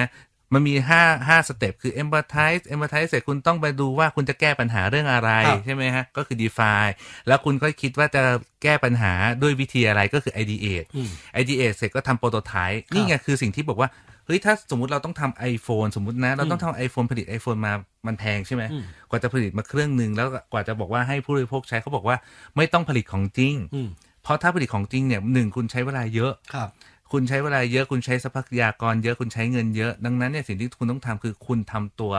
โปรโตไทป์หรือตัวต้นแบบ ไม่กี่ตัวก่อนแล้วไปทดลองก่อน เป็นตัวทดลองแล้วสิ่งที่เกิดขึ้นคือไปให้ยูเซอร์เนี่ยหรือกลุ่มเป้าหมายของคุณน่ะทดลองใช้ อืม ทดลองใช้เพื่อวัดอะไรเพื่อวัด customer feedback หรือ feedback ของลูกค้า ครับ ประเด็นก็คือไอ้ที่ผ่านมาเนี่ยที่บอกว่าเวลา SME บอกว่าหรือบริษัทใหญ่จะทำเนี่ยโหพยายามจะต้องมานั่งอะไรนะระดมสมองประชุมมีเรื่องของการผลิตทำกระบวนการเยอะแยะมากมายเลย อืม เราอะให้ความสำคัญกับต้นกับกลางเยอะ ครับ แต่สุดท้ายคือเราเวลาแต่เราวัดผลเราวัดผลที่ ต้องปลายอย่างเดียว ปลายอย่างเดียวคือ customer feedback ดังนั้นเขาเลยบอกว่าการสร้างนวัตกรรมด้วยกระบวนการแบบใหม่เนี่ยซึ่งมันอยู่ในยุคดิจิตอลแบบเนี้ยมันต้องทำเยอะมาก ๆ เลย เขาเลยบอกว่าตัดตรงกลางออก ให้คุณแค่สังเกตระดมสมองเสร็จคุณทำคุณทำโปรโตไทป์เลย ครับ มันก็มีหลักการโปรโตไทป์ว่าทำยังไงทำให้มันเวิร์ก อืม โหอันนี้เล่าแล้วยาวแต่ว่าผมให้คีย์เวิร์ด เออเออ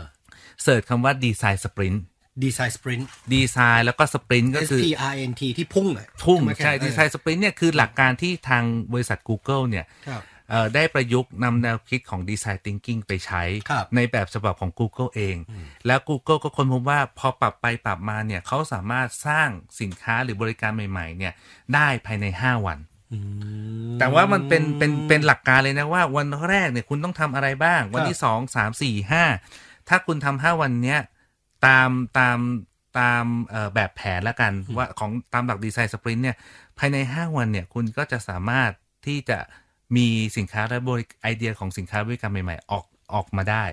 แต่ work ไม่ work อีกเรื่องหนึ่งนะ เพราะต้องมาดูที่ customer feedback ครับ พอ customer feedback สมมุติว่าถ้าเขาอยากจะใช้เอ้ยถ้ามีบริการที่เราชอบอยากใช้ เช่นยกตัวอย่างเช่น วันเนี้ยเราเราอยากจะเอารถไปซ่อม ครับ คุณคุณอยากโทรศัพท์ไปหาแล้วไหมล่ะ โทรศัพท์ไปบอกว่าเดี๋ยวจะขอจองก่อนนะ ไม่ ไม่ อาอยเครียยาก กเครีย ด ด ไม่อยากเสียเวลา หรือจะไปลุ้นชิงโชคเอาว่า เอ้ย มันก็ ไปแล้ว ไม่ ว่า เอ ทำอะไรฮะลูกค้าบอกว่าอยากจองผ่านแอปเลย เออให้กดๆไปเลย กดกดไปเลย แต่เชื่อไหมครับมีอยู่โปรเจกต์หนึ่งอันนี้ผมบอกแบรนด์อันอาจจะไม่เหมาะสม ครับ มี ไม่ อยู่แบรนด์หนึ่งเราทำอย่างนี้เสร็จ ก็บอกว่าลูกค้าบอกขี้เกียจโหลดแอป อืมก็มีก็ไม่แปลกใจสำหรับฟิลฟิลรู้สึกว่าอะไรที่มันต้องเพิ่มสเต็ปอะไม่โอเค แล้วผมก็เลยบอกโซลูชันออกมาเป็นยังไงรู้ไหมครับ คอเซนเตอร์โทรหาเลย ไม่ใช่ฮะง่ายกว่านั้นเขาบอกอ่ะแล้วปกติคุณทำยังไงเวลาจะเอารถไปเอารถเข้าเข้าอู่ไปเอาเช็คสภาพเครื่องอะไรพวกเนี้ยเช็ครอบรถเขาบอกว่าเข้า Google ทั้งนั้นเลยบอกว่าอ้าวทำไมเข้า Google ล่ะ นี่เราเริ่มเอ็มบัตไทจังเลย เออเออ ทำไมเข้า Google เขาบอกว่าอ้าวก็ไปดูว่าอันไหนใกล้เขาเขาก็เอาไปตรงนั้นแหละ หรือเอาใกล้บ้านหรือใกล้ที่ เออ ทำ ใช่ งาน ใช่ใช่ ใช่ไหม ผมใช้ใช้วิธี เสิร์ช นี้ Google เราจะได้กลับบ้านได้ แล้ว หรืสิอว่าจะเข้า อ่ะแล้ว คิด ยัง ได้ แล้วยังไงต่อคุณโทรไปเปล่าเข้าเว็บเลย อืม แล้วคุณเข้าเว็บแล้วสิ่งที่คุณเจอคืออะไร ไม่เจออะไรเลยเพราะเว็บเนี่ยใช้งานไม่ได้ ใช่ เป็นเว็บกลางเว็บอะไรก็ไม่รู้เว็บดูสินค้าแล้วบริการแล้วพู สิ่ ด งที่ กว้างๆ สิ่ง คำหล่อ สิ่งที่ทางผมเสนอกับทางลูกค้าของผมคืออะไรรู้ไหมฮะ คืออะไร ครับ เราทำม็อกอัพขึ้นมา พอเข้าสมมุติว่าถ้าเจอเจอ อืม เจอเว็บเราเสร็จคลิกไปที่ Google เนี่ยเข้าเว็บเสร็จปุ๊บ อืม หน้าแรกที่เจอคือเข้ามาจองใช้บริการที่สาขาใกล้คุณ อืม วันเวลาและสาขาที่ใกล้ แล้วเราก็ทำม็อกอัพเว็บแบบนั้นน่ะ อืม เป็นหน้าจอที่เว็บไซต์เพราะลูกค้าเสิร์ชทาง Google ผ่านทางมือถือใช่ไหม ครับ ทำเป็นม็อกอัพหน้ามือถือเสร็จปุ๊บเนี่ยเราทดลองให้ลูกค้าใช้ อืม ลูกค้าบอกเนี่ยอยากได้แบบเนี้ยไม่เอาไลน์นะขี้เกียจเข้าไลน์ อืม ขี้เกียจหาออฟฟิเชียล ขี้เกียจเข้า line ใช่ ไม่ไม่โหลดแอปนะ ๆ ไม่โหลดแอปด้วยเออขี้เกียจแล้ว แต่อย่างเงี้ หมืนก ยเอาไหมเอาพอเสร็จปุ๊บเนี่ยเราก็ทำวัดผลไอ้ที่ที่ทำทำม็อกอัพเสร็จทำห้าวันใช่ไหมฮะเสร็จปุ๊บเกิดอะไรขึ้น เวลาเราไปเทสถามว่าเทสกับยูเซอร์กี่คน ัอืม ถามว่าเรามั่นใจว่าฟีดแบ็กแบบเนี้ยเอ่อเป็นฟีดแบ็กที่เราเชื่อถือได้แล้วกั ครั น บ เอ่อเพื่อเอาไปตัดสินใจไม่ว่าไม่ใช่ถูกหรือผิดนะ เอาฟีดแบ็กเพื่อเอาไปตัดสินใจว่าจะทำยังไงต่อเนี่ย อืม ตามหลักการของทาง Google เนี่ยดีไซน์สปินบอกว่าใช้แค่ 5 คน ฮะ ใช่ แต่คุณต้องหาให้ได้ว่าเป็นเป็นเป็นเป็น แต่มัน customer แต่ จริง แต่ ๆ แต่มันจะมีเอ่อทฤษฎีของมันนะว่าทำไม 5 คน 5 วันต้องทำอะไรบ้าง 2 5 คนนั้นเนี่ยด้วยใครทีเรียอะไร อืม ใช่ไหมเสร็จปุ๊บพอ 5 คนเสร็จแล้วก็เอารีพอร์ตนี้ไปเสนอลูกค้าบอกว่าสิ่งที่คุณต้องทำเนี่ยไม่ใช่แอป แต่ควรจะทำหน้าเว็บ ใช่ เสร็จปุ๊บ ที่ผมเห็นด้วยเหรอ เสร็จปุ๊บเขาลูกค้าบอกอ่ะงั้นทำ อืม พอทำเสร็จปุ๊บเนี่ยเราก็เลยลองทำอย่าอย่าเพิ่งฟูลฟังก์ชัน ครับ พอทำเสร็จปุ๊บเนี่ยให้จองได้ แล้วจองเสร็จต้องยังไงต่อต้องมีระบบเนี่ยลิงก์ไปที่ทางเอ่อที่สาขานั้น อืมอืม สาขานั้นต้องทำยังไง สาขานั้นเมื่อรับออเดอร์เสร็จ อืม ต้องโทรไปคอนเฟิร์ม ใช่ ว่าคุณจะมาจริงๆไหมพอมาจริงๆเราจะได้รับลูกค้าแบบเนี้ยเพิ่มยอดขายได้ทันที แบบเนี้ยนี่คือเรื่องของการสร้างเอ็มบทายแต่ ผมจะเรายังไม่ได้เข้าเรื่อง เลย เดี๋ยวเดี๋ยวก็เข้าเดี๋ยวก็เข้า แต่สิ่งที่ผมกำจะลังน แปะจะแปะไว้ก็คือว่าดีไซน์ thinking ถ้าไปดูหลักการเนี้ยคือเป็นหลักการที่เขาเรียกว่าเป็นหนึ่งในเครื่องมือหรือกระบวนการในการทำดิจิตอลทาร์ฟอร์มไอยในการทำอินโนเวชัน ครับนวัตกรรม แต่ถ้าไปดูเรื่องของก็การสร้างอินโนเวชันนั้นเนี่ยเอ่อตามหลักการของ Harvard นะ ซึ่งผมก็เห็นด้วย ซึ่งบอกว่าหนึ่งเนี่ยคุณต้องดูว่าเฮ้ยคุณเข้าใจหรือยังว่าคุณจะแก้ปัญหาเรื่องอะไรสองเมื่อคุณจะแก้ปัญหาเรื่องอะไรเนี่ย คุณไปดูว่าเอ้ยปัญหานั้นเนี่ย คุณจะแก้ปัญหาด้วยวิธีอะไร ครับ แล้วคุณก็ทำโปรโตไทป์ อืม ซึ่งดีไซน์ thinking เป็นหนึ่งในเครื่องมือที่มาช่วยตอบโจทย์นี้ แต่สุดท้ายของการสร้าง innovation สำหรับธุรกิจคือ คุณจะต้องทำธุรกิจให้มันกำไร เออ ไอ้ดีไซน์ thinking เนี่ย มันไม่ได้มาช่วยคิด มาช่วยตอบ เรื่องของการกำไรนะ ปลายทาง ใช่ไหม ว่าจะทำ business model ยังไงดังนั้นเนี่ย ตรงปลายทางเมื่อคุณเชื่อว่าสมมติเมื่อกี้อย่างเมื่อกี้เว็บจองรถได้ใช่ไหมฮะเราก็ต้องบอกอ้าว แล้วธุรกิจอะจะกำจะหารายได้อย่างไร มันก็ต้องหาเรื่องของการทำเช่นหลักการ lean startup หรือ ครับ business model canvas เนี่ยเพื่อให้ธุรกิจอะสามารถทำธุรกิจได้ให้เกิดขึ้นจริงได้ นี่คือกระบวนการทั้งหมดของของการสร้าง innovation ซึ่งย้ำว่าการสร้างนวัตกรรมสำหรับธุรกิจเนี่ยหรือ innovation เนี่ย design thinking เป็นหนึ่งในเครื่องมือที่ดี แต่ไม่ใช่ทั้งหมดอ่าตามทฤษฎีนะฮะ ดังนั้นเนี่ยมันก็จะมีว่าพอไอ้ design thinking เนี่ยมันมามาน่าจะเป็น 10 20 ปีแล้ว design sprint น่าจะ 10 ปีเขาก็เลยบอกว่า เฮ้ยวันเนี้ยมันมีเอ่อ design think design sprint 2.0เมิเกตเราบอกว่า 5 วันเราได้ ของที่จะทดลองใช้กับทางลูกค้าละทำทำโปรโตไทป์ให้ห้าวันเขาบอกว่า เฮ้ย มันมีดีไซน์ดีไซน์สปรินต์อ่ะสองจุดศูนย์เวอร์ชันสอง คือถ้าสมมุติคุณมีข้อมูลบางคนบอกโอ้โหต้องห้าวันห้าวันนี้ว่าเร็วแล้วนะ แต่ก่อนเราทำกันสามเดือนหก ใช่ เดือน ใช่ใช่ใช่ ห้าวันเนี่ยบอกว่าเฮ้ยมันนานเกินไปเขามีเวอร์ชั่นใหม่ 2.0เร็ว ส ก อง ว่านั้ จุ น ด อี ศูนย์เร็วกว่านั้นคือ เออ ในกรณีถ้าคุณมีข้อมูลพร้อมเพรียงทุกอย่างแล้วนะ อืม ทุกอย่างมีพร้อมหมดคุณเริ่มทำสปรินต์เลย อืม ใช้เวลาสองถึงสาม วัน แต่อันเนี้ยคือคุณมันจะมีเลยฮะเจ็ดโมงครึ่งต้องทำอะไรแปดโมงทำอะไรแปดโมงคือมันมีมี ไปไปไปไปเลย เป๊ะเลยดังนั้นเนี่ยสิ่งที่คุณต้องมีหนึ่งคุณต้องเข้าใจเรื่องของหลักการก่อนทฤษฎีก่อนสองคุณต้องมีทีมงาน ครับ สามคือทีมงานเนี่ยก็ต้องครบเครื่อง ต้อง นะ เป๊ะนะต้องพร้อมนะ แต่ต้องมีหลักหัวนะ เออ ไม่ใช่ว่าเก่งเรื่องใดเรื่องหนึ่งนะ อืม มีดีไซน์มีเทคนิคเข้ามีคนรู้ตลาดมี ครับ แล้วก็สุดท้ายก็คือว่ารู้ว่ากลุ่มเป้าหมายเราคือขายแล้วเทสเลย อืม ดังนั้นเนี่ยถ้าเอ่อหลายองค์กร SME บอกว่าเฮ้ยการสร้างนวัตกรรมต้องใช้ทุนเยอะต้องใช้เวลาเยอะไม่จริง อืม นะฮะลองเสิร์ชคำว่าดีไซน์สปิน ครับ นะครับกับดีไซน์ thinking แต่ว่าทุกวันเนี้ย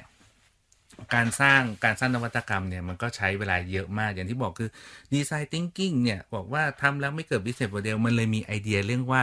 ดีไซน์ thinking 2.0 อ๋อ นี่มี 2.0 ด้วย มี มี 2.0 2.0เซนติคิวมี 2.0 ด้วย เพิ่งออกมาไม่กี่ปีเอง ค่ะ ดีไซน์ thinking 2.0 เป็นเรื่องเป็นเรื่องใหม่มาก เดี๋ยวผม อันเนี้ย เก็บไว้ก่อนไหม เก็บไว้ก่อน เก็บไว้ก่อนเก็บไว้ก่อน อันเนี้ยของเด็ดเพื่อให้ทุกท่านเนี่ยติดตามเราจนจบ ร ราย อ การ ไว้ก่อนรอไว้ก่อนรอไว้ก่อน แต่เราจะต้องกลับมาว่าคุยเรื่องของ เออ The World Most Innovative Company ของ ซึ่ ปี 2021 ใช่ ซึ่งตอนนี้เบรกนี้เรามีเวลาเหลือ 3 นาทีพี่พศเรามีเวลาเหลือ เอางี้ 3 นาที พอคือคือถ้าเป็นเป็นปีก่อนๆหนั้นเนี้ยไม่มีโควิดเนี่ย บริษัทที่ติดอันดับเนี่ยอ่ะแน่นอนแหละก็ต้องเป็นพวก Apple Amazon Netflix อะไรพวกนี้ใช่ไหมฮะ แต่ปีเนี้ยเป็นเนี้ยปีนี้ปีพิเศษ ครับ มีโควิด ดังนั้นเนี่ย ในเรื่องของการสร้างนวัตกรรมเนี่ยทะเชิงธุรกิจเขาก็บอกอยู่แล้วว่าหนึ่งต้องเป็นอะไรที่แก้ปัญหาใช่ไหมฮะ มีประโยชน์ แล้วก็ Impact ต่อโลกนี้แล้วกำไรด้วยดังนั้นเนี่ย อันดับหนึ่งร่วมกัน ครับ แน่นอนคือบริษัทที่มาแก้ปัญหาเกี่ยวกับโควิด -19 ก็คือทำวัคซีนนั่นแหละ อ๋อ บริษัทซื้อโมเดอร์นา โมเดอร์นา กับไฟเซอร์ไบโอเอ็นเทค นี่ก็คืออันดับ 2 ก็คือ Pfizer BioNTech ใช่ก็คือสามารถผลิตวัคซีนได้เร็ว ครับ นะครับ อันนี้คืออันดับหนึ่ง อันเนี้ยคือทุกท่านน่าจะทราบอยู่ดีอยู่แล้วว่า ครับ Moderna มันก็มันก็ต้อง Pfizer BioNTech ใช่ก็โควิด -19 แต่อันดับสามเนี่ย ครั้งที่แล้วเราพูดเราเคยพูดกัน EP ครับก่อนหน้านี้ว่าอันดับสามเนี่ยคือ Shopify อืมที่บอกเปิดหน้าร้านใช่ไหม เปิดหน้าร้านถ้าทุกท่านไปที่ shopify.com เนี่ย ครับ ถามว่า Shopify คืออะไรคือวันเนี้ยธุรกิจเนี่ยมันต้อง go ออนไลน์ ครับ บอกว่าต้องมีเว็บไซต์ ต้องมี e-commerce หรือว่าถ้าเรามีหน้าร้านก็ต้องมีระระบบแคชเชียร์คือ POS point of sale ในการบริหารจัดการไม่ใช่แค่ เรื่องของการจ่ายเงินอย่างเดียวนะ มีเรื่องของ e-payment แล้วก็ต้องมีเรื่องของระบบบัญชี ระบบ ครับ inventory นี่คือระบบที่ Shopify เนี่ยทำให้ SME ทั่วโลกใช้ อืม ใช้แล้วก็ถ้าเข้าไปดู Shopify สะกด shop นะฮะ s h o p i IFY i f y com เนี่ยเข้าไปเนี่ยก็เข้าไปว่าคุณจะ start business ยังไง เช่นคุณอยากคุณจะทำแค่มีเป็นแบรนดิ้งคือคุณมีหน้าเว็บไซต์ให้คุณเจออะ ครับ หรือ 2 คือจะขายออนไลน์หรือ 3 เนี่ยจะมาลักษณะไม่แก่อย่างจองจองใช้บริการที่ที่ ที่ ร้านค้า ศูนย์ศูนย์ ก็ได้ ครับ นะครับ หรือจะมีเรื่องของระบบ point of sale ซึ่งบริหารจัดการสต็อก อืม ระบบ inventory ระบบบัญชี ระบบเรื่องของการจ่ายการจ่ายเงิน การจ่ายเงินพนักงาน ครับ การให้ให้เรื่องของคอมมิชชั่นมีหมดเลย อืม นะครับ แล้วก็มีระบบเช็คเอาท์มีเรื่องของการบริหารจัดการเรื่องของช่องทางการขายต่างๆนะครับ แล้วก็มีเรื่องของอีเมลมาร์เก็ตติ้งมีเรื่องการส่งอีเมล ครับ การส่ง SMS การทำแอดเราบอกว่ามีฐานลูกค้าแบบเนี้ยเราจะใช้ในการยิงแอดใน Google กับ Facebook อะตามกลุ่ม t a r g e t นี้ มันก็เลยเป็นระบบที่ที่ซัพพอร์ตในเรื่องของการ go ออนไลน์ของธุรกิจทั่วโลก เลยเป็นอันดับ 3 ฮะ อันดับ 3 คีย์เวิร์ดเขาคือ for giving small shops a lifeline อ่าก็ยื่นยื่นยื่นโอกาสเพิ่มอีกครั้งหนึ่งเขาเรียกว่าอะไรไลฟ์ไลน์ก็เหมือนกับเหมือนกับห่วงยางชีวิตมาห่วงชูชีพ แล้วก็ให้ร้านค้าเล็กๆเนี่ยมีโอกาสในการ ใช่ เออเติบในการไปต่อหายใจต่ออย่าง ซึ่ง เงี้ย ใน definition นิยามของเขาไอ้ lifeline ของเขาเนี่ย คือ ไม่ใช่ว่าคุณจะเป็นแค่ big and mortar คือที่เป็นหน้าร้านอย่างเดียว คุณก็สามารถทั้งออนออฟไลน์และออนไลน์ได้ ก็เลยบอกว่าเป็น lifeline ไลฟ์ไลน์ทั้งออนไลน์ออฟไลน์ ครับ แล้วก็โซเชียล อืม นะครับหรือการบริหารจัดการทั้งหมดเนี่ยได้ห ครั ม บ ดเลยนี่คืออันดับ 3 คือ Shopify ครับแหม นะครับ เราต้องพักกันอีกสักครู่พี่ เดี๋ยวช่วงหน้าค่อยกลับมาเลยยังติดเรื่องนี้อยู่แล้วชอบพี่ฝ่ายเดี๋ยวเรามาคุย แล้ว กัน ก็ ต่อ ดีไซน์ติง ดี กิ้ ไซน์ที่ งสองจุดศูนย์ ถ้ามีเวลาพอกลับมาพูดคุยกันต่อช่วงสุดท้ายช่วงหน้าในดิจิ t a ล i ด e s t ครับ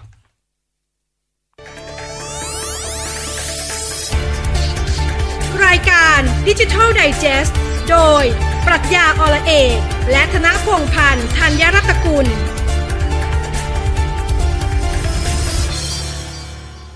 กลับเข้าสู่ช่วงสุดท้ายครับ ของรายการดิจิ t a ล i ด e s t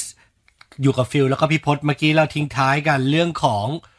Shopify Shopify นี่ไม่ใช่ลูกค้าเรานะ ไม่ใช่ลูกค้าเราทั้งสอง น ค นี้ น เรา เลยนะ อ่านจากรีพอร์ตของ ครับ Fast Company นิตยสาร Fast Company ซึ่ง ครับ จะทำรายงานในเรื่องของ the world's most innovative company ในทุกๆปี ครับ ปีเนี้ยปี 2021 ก็เลยบอกว่าโควิด -19 เนี่ย เลยทำให้บริษัทที่ได้รับการจัดอันดับต้นๆ ของโลกเนี้ยนะครับเอ่อเป็นบริษัทที่เข้ามาแก้ปัญหาในยุคโควิด -19 ครับ นะครับอ่ะสองอันดับแรกเนี่ยก็คือเรื่องของวัคเอ่อวัคซีนโควิด -19 อันดับ 3 Shopify อันดับ4ฮะคือ SpaceX อืม นะครับอันนี้แน่นอนยิงดาวเทียมทั่วโลกส่งส่งยานอวกาศไปดาวอังคาร อันเนี้ยทุกท่านน่าจะทราบเราผ่านเลย ครับ นะครับ อันดับ 5 6เนี่ย อันนี้คือคือเอาผมว่ามันมีมันมี5เสียงอันดับแรกแล้วกันผม ครับ เลือกอันที่ผมว่ามันน่าสนใจ อืม อันดับ 7 คือ Netflix อันเนี้ยอันเนี้ยปกติ Netflix เนี่ยเขาบอกว่าสำหรับการที่บอกว่ามันมีปัญหาเรื่องของคนผิวดำคนผิว ครับ สี ใช่ไหมฮะที่เขามาต่อต้านทีเนี้ยเขาก็เลยบอกว่า งั้นเขาจะทำคอนเทนต์เนี่ยเอ่อในเรื่องของเนื้อหาในหนังเนี่ยให้ส่งเสริมว่าไม่ว่าจะเป็นสีอะไรเนี่ยก็มีความเท่าเทียมกัน ก็เอาหนังประเภทเนี้ยมามาให้ผู้ชมดูทั่ว โลก แต่ตอนนี้เอเชียเรากำลังเหนื่อยมากเลยนะครับอ่าไม่ไม่ไม่พูดเรื่องนี้แล้ว เอเชียเราก็โดดตอนนี้ก็มีปัญหาดังเอ่อเรื่องนี้ก็มาละเรื่องเยลโล่นะฮะแต่อันดับ 8 เนี่ยผมชอบ อืม ผมอ่านปุ๊บแล้วผมสะดุดคือชื่อว่า TOK T O C K ครับ นะครับ ถ้าไปเว็บไซต์เด็ดคือ explore talk นะครับ explore แล้วก็ t o c k com ครับ ท็อกนี่คืออะไรคือเขามาแก้ปัญหาคือเอาวันเนี้ยเรารู้อยู่แล้วแหละ พอมีโควิด -19 เนี่ย คนก็จะสั่งอาหารเป็นฟู้ดเดลิเวอรี่เย ครั อะ บ ขึ้น ประเด็นก็คือว่าการสั่งฟู้ดเดลิเวอรี่เนี่ย คือเป็นการเป็นการทำสงครามราคาของคนส่งกับคนรับ หมายความว่าอะไรก็เอาก็แข่งกันสิว่าใครสามารถทำบริการได้ดีกว่ากันใครมีราคาที่ถูกมีโปรโมชั่นที่ดีกว่ากัน ซึ่งอันนี้คือปลายทางแต่ทีเนี้ยเอ่อผู้ให้บริการท็อกเต้าเนี้ยเขาก็เลยบอกว่าเฮ้ยแต่จริงๆแล้วร้านอาหารน่ะมีปัญหาหรือต้องการโซลูชันน่ะมากเหนือนอกเหนือจากการเรื่องของแค่ส่งหรือฟู้ดเดลิเวอรี่นะครับ พอเขาไปดูเนี่ยเขาเขาไปทำเนี่ยเขาเลยบอกว่ามีในเรื่องของการทำการทำพิกอัพแอนด์เดลิเวอรี่ อืม ให้มีระบบการจัดการว่าคุณเนี่ยสามารถมารับที่ร้านก็ได้ เหมือนคล้ายๆแมคโดนัลล์อ่ะ อืม แมคโดนัลล์คือระบบใหญ่มากเลย ครั นะ บ เช่นบอกว่าเราบอกว่าไม่ให้มาส่งแต่เราสั่งปุ๊บแล้วจะมารับ อืม เหมือนแมคโดนัลล์เหมือนสตาร์บัคมีเรื่องของระบบในเรื่องของการจองไดอิน ครับ ก็คือการ นั่งกินข้าวมานั่ง ทที่ร้าน เออ เพราะว่าบางทีเนี่ยตอนเนี้ยเรื่องของยิ่งยิ่งเฉพาะช่วงเนี้ย Pick up, drive in drive to dine in ใช่ เรื่องของ reservation อ่า ใช่ไหมฮะ จองโต๊ะอะไรต่างๆ เนี่ย มีเรื่องของการจัดอีเวนต์การจองในเรื่องของทานทานทานเครื่องดื่มแอลกอฮอล์ต่างๆ นะครับ หรือการจัดอีเวนต์เนี่ย คือการที่จะเป็นโซลูชัน ครับ เป็นเครื่องเครื่องมือในการบริหารจัดการร้านค้าร้านอาหารทั้งหมด อืม ก็กลายเป็นว่าเป็นบริษัทที่ได้รับเอ่อแล้วก็เน้นในเรื่องของการจัดการสำหรับพวกร้านอาหารรายเล็ก ครับ ไอ้รายรายใหญ่อะไม่น่าห่วงเพราะเขาจะมีระบบของรายใหญ่อยู่แล้ว อืม แต่ตอนนี้มันจะมาที่เอ่อถ้าในเรื่องของการทะสร้างธุรกิจเนี่ยเขาจะเรียกว่า long tail ครับ long tail คือธุรกิจเล็ก ๆ แต่ใช้เยอะมาก ดังนั้นเนี่ยโซลูชันของพวกเหมือน Shopify เมื่อกี้ก็คือให้ให้บริการกับเอ่อร้านค้ารายเล็กที่ อืม จะมาทำ Go e-commerce ได้ นี่ก็เช่นเดียวกันคือร้านอาหารรายเล็ก แต่ยังแต่ไม่สามารถซื้อระบบซอฟต์แวร์ที่มีราคาแพง ก็มาใช้บริการนี้ได้นะครับ นี่คืออันดับ 8 ครับ เอ่อที่น่าสนใจอีกอันหนึงฮะก็คือเรื่องของบริการคือนอกจากนอกจาก Shopify แล้วเราจะเห็นว่าหลายหลายๆแบรนด์เนี่ยเอ่อในที่นี้เนี่ยจะเช่นคือเช่น n i กี้ ครับ ไนกี้เนี่ยก็จะมีเรื่องของแอปพลิเคชัน มีเรื่องของ device ต่างๆเนี่ยที่ไม่ใช่ซื้อซื้อสินค้าที่เป็นเชิงรีเทลหรือค้าปลีกเนี่ยซื้อสินค้าปุ๊บ แต่ก่อนมันมันคุยกับเราไม่รู้เรื่อง เดี๋ยวนี้มันก็จะมีเรื่องของ IoT มีเซ็นเซอร์ มีแอปพลิเคชันที่ต่อเชื่อม อันเนี้ยคือเทรนด์ทั้งหมดเลย ซึ่งถ้าสมมุติว่าผู้ประกอบการตอนนี้ฟังอยู่แล้วรู้สึกว่า เฮ้ย จะเอาอะไรใหม่ๆ มาให้กับลูกค้าดี คุณก็ลองกลับไปดูซิว่าสินค้าของคุณเนี่ย ถ้าไปตอบโจทย์อะไรให้กับลูกค้าของคุณเนี่ย แล้วลูกค้าคุณอยากจะใช้อยากจะซื้อของคุณเพิ่ม ตอนนี้ในยุคดิจิตอลแบบเนี้ยมันก็ต้องเอามีเรื่องของแอปพลิเคชันมีเรื่องของเซ็นเซอร์ ประเด็นก็คือทุกท่านพอถึงจุดเนี้ยหลายครั้งก็จะบอกว่าอะไรฮะเราไม่มีทุนหรอกเราไม่มีความรู้หรอก คุณไปพาร์ทเนอร์สิ แค่นั้นเอง คุณก็ไปดูว่าคุณจะไปพาร์ทเนอร์กับใครจะทำอะไรบ้างนะครับเอ่ออีกอันนึงที่เป็นเซกชันที่ทาง Fast Company พูดถึงเนี่ยก็คือว่าวันเนี้ยพูดถึงเรื่องของเทคโนโลยีทางอุตสาหกรรมอวกาศเยอะมาก ครับ เอ่อถ้าในประถ้าเรารู้จักกันดีตอนนี้คือมีส Space เปซใช่ของ แต่จริง ๆ ๆ อีลอนมัส ของอีลอนมัสแต่จริง ๆ แล้วมีหลายบริษัทมากเลย แล้วในประเทศไทยเองตอนเนี้ยสัปดาห์ที่ผ่านมาก็มีมีพูดถึงว่าประเทศไทยจะสนับสนุนอุตสาหกรรมอวกาศ เพราะจริง ๆ แล้วเรามีหน่วยงานที่เกี่ยวข้องสนับสนุนงานเรื่องด้านนี้นะ แล้วก็จะมีสมาคมหรือ ครับ ผู้ที่จบด็อกเตอร์ หรือทำงานนาซาเนี่ย มารวมตัวกันเพื่อจะทำในเรื่องของอุตสาหกรรมอวกาศ หมายความว่าอะไรหมายความว่าเราไม่จำเป็นต้องทำทั้งทั้ง ทั้งหมด อุตสาหกรรมอ่ะ อืมอืม แต่บอกว่าวันเนี้ยเช่นอะไร บางส่วนรับต่อดีไซน์ บางส่วน อะไรเงี้ย เช่น เออ ในเรื่องของฐานฐานในการปล่อย อืม ปล่อยปล่อจรยวด ยานอวกาศ ปล่อยยาน โดยจะ เออ จรวดก็ได้หรือเทคนิคในการเอาเอายานอวกาศอะลงพื้นแบบเนี้ยนี่คือแบบเนี้ยบางส่วนเนี่ยเราสามารถทำได้ คือจริง ๆ อุตสาหกรรมเกมเนี่ยเขาใช้ไทยเยอะมากนะครับ อย่างเช่นหลาย ๆ เกมเนี่ยไม่ว่าจะเป็นช่วงทำกราฟิกช่วงทำอะไรเนี่ยเราก็จะมีบริษัทเนี่ยที่อยู่ในบ้านเราที่รับมาต่อแล้วก็ทำเป็นพาร์ทพาร์ททำเป็นช่วงๆแน่นอนว่าบริษัทพวกเนี่ยบริษัทเกมใหญ่ ๆเขาก็จะมีการเอาซอร์สเนี่ยบริษัทเล็กบริษัทน้อยบริษัทต่างๆนานาในการรับทำแต่ละช่วงแต่ละอย่างอยู่แล้ว ดังนั้นคำว่า การสนับสนุนอุตสาหกรรมอวกาศก็เหมือนกับบอกว่าสนับสนุนอุตสาหกรรมเกมคือ เราอาจจะไม่ได้ คิดว่าเราจะสามารถส่งยานอวกาศไปได้ในเร็วๆนี้หรอก แต่เรามีความรู้ในการทำเฉพาะอย่างเรื่องของวัสดุเรื่องของนู่นนี่นี่นั่น ก็ถือว่าเป็นโอกาสที่ที่น่าสนใจถ้าเกิดว่าคุณมีความสามารถด้านนี้จริง ๆอะ ใช่ แล้วก็อีกเรื่องหนึ่งถ้าไม่พูดถึงก็ไม่ได้คือเราพูดถึงเรื่องของวงการเฮลท์เฮลท์เนี่ยเราเคยพูดไปแล้วว่าผิงอันอันดับหนึ่งแน่ๆแหละนะครับเรื่องเทเลมดิซินอีกอันหนึ่งคือเรื่องของ education ครับ ถ้าในมุมของอุตสาหเอ่ออุตสาหกรรม education เนี่ยอันดับหนึ่งที่ได้ innovative company เนี่ยคือผู้ให้บริการที่ชื่อว่า outschool out school outschool.com เลยฮะ อืม คือ outschool เนี่ยคือเกิดขึ้นมาเนี่ยเป็นปี 2015 ชาติอะไรอะครับ ชาติ เกี่ยวไหม โหชาติอะไรเนี่ยไม่แน่ใจเหมือนกัน เออ นะเดี๋ยวผมต้องไปดูต่อ ทีนี้เอาสกูคืออะไรคือ ถ้าพูดถึงว่าเราพูดถึง e-learning ครับ พูดถึง e-learning เนี่ยก็จะไปพูดถึงเรื่องของว่า เอ้ยจะต้องมาเรียนจริงจังอย่างเช่น Skill Lane ครับ นะครับที่ของประเทศไทยเอง หรือว่าจะเป็นเรื่องของ c o r s e r a อืม นะครับก็คือเป็นออนไลน์เป็น learning แบบนั้น แต่ว่า out school เนี่ยเกิดมาจากการที่บอกว่าอยากให้เป็นศูนย์รวมที่เป็น virtual extra curriculum คืออะไรก็ได้ที่ไม่ใช่เป็นเชิงเชิงที่อยู่ใน วิ วิชา ชาการ การ อืม หรือเชิงหลักสูตรการเรียนปกติ เช่นบอกว่าอยากเรียนเนี่ยอยากเรียนอะคูเรเล่อยากเรียนฟูดไซแอน ครับ คุณฟิลไปสอนในนี้สิ คือจะเป็น ver- ลักษณะของเวอร์ชวนะครับ ดังนั้นเนี่ยเวลาเข้ามาเนี่ยมัน เป็น จะเป็น US base แต่ว่าเจ้าของชื่อว่าอาเมียนะครับ ใช่ ก็อาจจะเป็นอินเดียนมั้ยผมไม่แน่ใจผมไม่รู้อินเดียนบังกลาเดชหรืออะไรแต่อาจน่าจะเป็นอินเดียนแหละมั้ง ใช่ แล้วทีนี้ความต่างก็คือว่า half a million นะ ใช่ ความต่างก็คือว่ามีความเป็นอินเตอร์แอคทีฟมีความเป็นไลฟ์มากขึ้น ครับ ก็คือเราอยากไปปลูกผักปลูกต้นไม้หรืออะไรพวกเนี้ยมันก็จะมาลักษณะเป็นเวอร์ชวลไม่ใช่เป็นหลักสูตรที่เราไปเหมือนเป็นนั่งเรียนอะนะครับ อันนี้คือเอาสคูเนี่ยก็เป็นอีกหนึ่งหนึ่งผู้ให้บริการ ซึ่งน่าจะเป็นแนวคิดที่บอกว่าเอ้ยประเทศไทยเรามีเรื่องของศิลปะวัฒนธรรมเยอะพวกเนี้ยเราอาจจะมาทำในเรื่องของการทำ นี่มี critical thinking เอาสูงด้วย 101สำหรับเด็กอายุ 13ถึง16 full body fitness สำหรับเด็กอายุ13ถึง18 ต้องการแรงบันดาลใจ motivation สำหรับคนอายุ 15ถึง18 นี่สำหรับสาวๆเท่านั้นมี magical lands คือ drawing club สอนวาดรูปสำหรับเด็ก6ถึง11 โอ้ นี่เขาแบบหลายคอร์สน่าสนใจมาก ๆ เลยนะ ใช่ นี่คือความต่างนี่คือคอนเทนต์ไงฮะ อ่า แต่ทำยังไงให้มันหนึ่งคือคอนเทนต์น่าสนใจสองนำเสนอให้น่าสนใจ อืม นะฮะทุกวันนี้เนี่ยเอาคูเนี่ยคือก่อตั้งเมื่อ 2015 ในซานฟรานซิสโกนะฮะ ครับ แล้วก็มีเรื่องของการทำรีโมทเลิร์นนิ่งก็คือการบริหารจัดการว่าคนเรียนเนี่ยสามารถวัดผลได้อินเตอร์แอคกับคน ครับ ที่ให้ให้สอนได้เนี่ย ปัจจุบันนะฮะมีออนไลน์ไลฟ์ออนไลน์คลาสเนี่ยมากกว่าแสน ครับ แล้วก็มีให้บริการเนี่ยกว่า 165 ประเทศ มีคนเรียนอยู่ 7 0 0 0 0 0 กว่าคน มีจำนวนชั่วโมงในการสอนในการเรียนอยู่ 4 ล้านชั่วโมง แล้วก็ผู้สอันนี้ที่น่าสนใจที่บอกว่าคุณฟิวลองไปสอนสิ อ่าคนสอนคนสอน คนสอนเนี่ยได้ไรายได้ไปแล้วจากแพลตฟอร์มเอาสคูลเนี่ย 65 ล้านเหรียญ 65ละแล้วคุณผู้ฟัง ฟังแล้วอย่าตกใจนะว่าสิ่งที่เขาสอนเนี่ย ตั้งแต่เรื่องเมื่อกี้วิชาการใช่ไหมมีนอกวิชาการใช่ไหมมีสอน เกมบอร์ดเกม Dungeons and Dragon สอนเกม Fortnite สอน Lego Pokemon Minecraft สอนเรื่องแมว สอนเรื่องหมา สอนเรื่องยูนิคอนสอนแอดเวนเจอร์ ใช่ ยูนิค อนนี่สอนอะไรเนี่ยเขากดดูเลย Unicorn Adventure Story ก็คือ Art for Kids สำหรับเด็กอายุ4ถึง9 โอ้ยลูกสาวผมชอบเลยอย่างงี้เนี่ย Imagination Club Fairy Unicorn Mermaid and Princess อันนี้สำหรับหญิงสาวๆ แน่นอนอ่ะ อายุ4ถึง6 6ขวบ โอ้ได้เลยได้เลยได้เลยผมสี่ เออ ขวบ เออ ไอ้ยห้าขวบห้าขวบ ใช่ได้เลยครับ คือ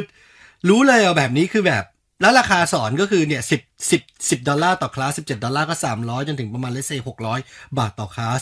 โอ้ต่างๆ นาเนี่นาายกาย ผมเห็นคือผมเนี่ยพอคิดแบบนี้นะ คือจริง ๆ แล้วอย่างบ้านเราเองอะเราเก่งเรื่องศิลปะวัฒนธรรม อืม ฮะเราเป็นเก่งเรื่องครีเอทีฟเรื่องอาร์ตพวกเนี้ย ครับ นอกจากเรื่องเกมเรื่องการออกแบบพวกไอ้พวกกะไอ้พวกแอนิเมชันแล้วเนี่ย อย่างเช่น ไอ้รายาแอนเดลาซากอน ครับ ใช่ไหมก็เป็นคนไทยเป็นเป็นสตอรี่ Southeast Asia เซาท์อีเอเชียก็คือไป อยาก ทำ ดูมากเลยผมไปดูไม่ทันมันน่าจะออกแล้วล่ะ แล้วอีกอันหนึงฮะที่ผมที่เราคุยกันเนี่ยเรื่องอาร์ตคือสัปที่ผมเห็นสัปดาห์เนี้ยพิติกชิโร่ ทำไมครับ ออกไอตัวนี่ไงคริปโตอาร์ตของตัวเอง หรอครับ ใช่พิติกเราแล้วก็เป็นทางพี่หนุ่ยฟงสุขเนี่ย ช่วยโปรโมทให้ อ๋อเหรอ ว่ามี 3 ชิ้นเท่านั้นนะ ของพิติกชิโร่แบบเนี้ยผมที่ผมบอกที่เราจะคุยเมื่อ เอ 3 อ สัปดาห์ที่แล้วเลยว่า ใช่ใช่ใช่ คนไทยเก่งเรื่องนี้ เออเออ เอาเรื่องของการทำศิลปะวัฒนธรรมอ่ะมาทำในเรื่องของการทำคริปโต ครับ นะครับ แล้วก็ไปขายลายเส้นแบบเนี้ยแล้วก็ได้เงินจริง ใช่ไหมฮะหนึ่งได้รายได้จริงสองคือคนที่รับไปก็รู้สึกว่านี่คือของจริง เพราะมีเรื่องของคริปโต อีกอันหนึงที่ผมเห็นโพสต์คือมีคนโพสต์ขออภัยนะผมจำชื่อไม่ได้จริงๆมีคนโพสต์บอกว่าวิธีการรำไทย คือเขาบอกว่าไอ้รำไทยเนี่ยแต่ก่อนเรามักจะเข้าใจเออผมไม่ได้รำไทยนะท่านผู้ฟังก็ต้องออกตัวก่อนนะ แต่ว่าเข้าใจว่าเวลาเรารำไทยเนี่ยมันจะต้องมีท่าเป๊ะๆอย่างนั้นอย่างนู้นอย่างนี้ อ่า แต่พอเขา จีบหงย แต่เขาใช่แต่เวลาเขาบอกว่าเขาเอาหลักการการลำไทยที่ถูกต้องเนี่ยไปใส่ในเรื่องของการเอ่อเรื่องของเลโช อัตราส่วนมาตรฐานของที่มันต้องสมบูรณ์แบบอะเขาบอกว่าวิธีการลำไทยที่ มันชื่อตัวเลขอะไรนะ เออ หรือวิธีการลำไทยที่ต้องถูกตามหลักวิทยาศาสตร์แบบนั้นหมดเลย แล้วบอกว่าเนี่ยคือสิ่งที่บอกว่าถ้าเราเอามาสอนแบบเนี้ยผมว่ามันเหมือนกับการศิลปะการชงชา ครับ ใช่ไหมการการทำเซนการทำสวนญี่ปุ่น อืม การวาดบอกคือผมว่าอย่างเงี้ยเราอะไปได้ อืม เพราะมันคือมันคือสิ่งที่สินทรัพย์ของพวกเราอะสินทรัพย์ที่จับต้องไม่ได้อะ ครับ ทำยังไงให้มันมี value นะครับ อืม สุดท้ายน่าจะเป็นเรื่องนี้ฮะคือ innovation เรื่องนี้ไม่พูดไม่ได้คือพอมีโควิด -19 ครับ ก็ต้องบอกว่าต้องเป็นบริษัทนวัตกรรมด้านเรื่องของการช่วยในเรื่องของการทำงาน อืม นะครับแบบว่าเรื่องของ workspace ทำยังไงนะครับ workplace ทำยังไง ดังนั้นอันดับหนึ่งฮะ ไม่ใช่ Zoom ไม่ใช่ซูม ไม่ใช่ Zoom เพราะ Zoom เนี่ยอันดับสองในเรื่องของ workspace คือ ครับ ไงคือ Zoom เนี่ยหลักๆเนี่ยก็คือแพลตฟอร์มสำหรับเทเลคอนเฟอเรนซ์ อืม ทุกท่านรู้จักกันดี แต่สำหรับอันดับหนึ่งที่เป็นนวัตกรรมเนี่ยในการสร้างเรื่องของการที่จะเครื่องไม้เครื่องมือในการที่ช่วยทำงาน ครับ ในยุคนี้เนี่ยอันดับหนึ่งคืออาสนะ A S A N A อันนี้คือช่วยเรื่องอะไรนะครับ ช่วยในเรื่อง ไม่ ของ ใช่นั่งสมาธิใช่ไหมครับ ไม่ใช่ ไม่ใช่ไม่ใช่ ชื่ออาอาสนะนะครับ ครับ อาสนะเนี่ยนะครับก็คือว่าเอางี้หลักการง่าย ๆ คือเมื่อไหร่ก็ตามคุณอยากทำงานออนไลน์จากออฟไลน์มาเป็นออนไลน์เนี่ย ครับ อาสนะจะมีโซลูชันหรือมีโปรแกรมเนี่ยที่ช่วยทำให้คุณน่ะทำงานเอ่อร่วมกันทางออนไลน์อ่ะได้ดียิ่งขึ้น เช่น ถ้าคุณต้องการทำแผนการตลาดนะเขาจะมี เครื่องมือเครื่องมือในการวางแผนการแทร็กแล้วก็การลอนช์กิจกรรมทางการตลาด หรือเรื่องของการขาย ครับ การพัฒนาโปรดักต์อันนี้มันต้องเบสตอมมิ่งไงการเบสตอมมิ่งแต่ก่อนเราต้องมารวมหัวกันมาเจอกัน เดี๋ยว ครับ นี้คือมันเจอกันไม่ได้ทำยังไง ถ้าใช้ซูมอย่างเดียว มันก็แค่เทเลคอนเฟอเรนซ์คือต่างคนเห็นเห็นหน้าจอ แต่มันไม่มีเครื่องไม้เครื่องมือในการแทร็กหรือว่าแล้วถ้าเรามีไอเดียแต่ก่อนเนี่ยเราต้องเอาโพสต์อิทไปแปะแปะแปะแปะเดี๋ยวนี้เรามีโพสต์อิทออนไลน์ พอแปะเสร็จแล้วมันจะเก็บเรคคอร์ดไว้ แล้วมันจะทำเป็นเวิร์กโฟล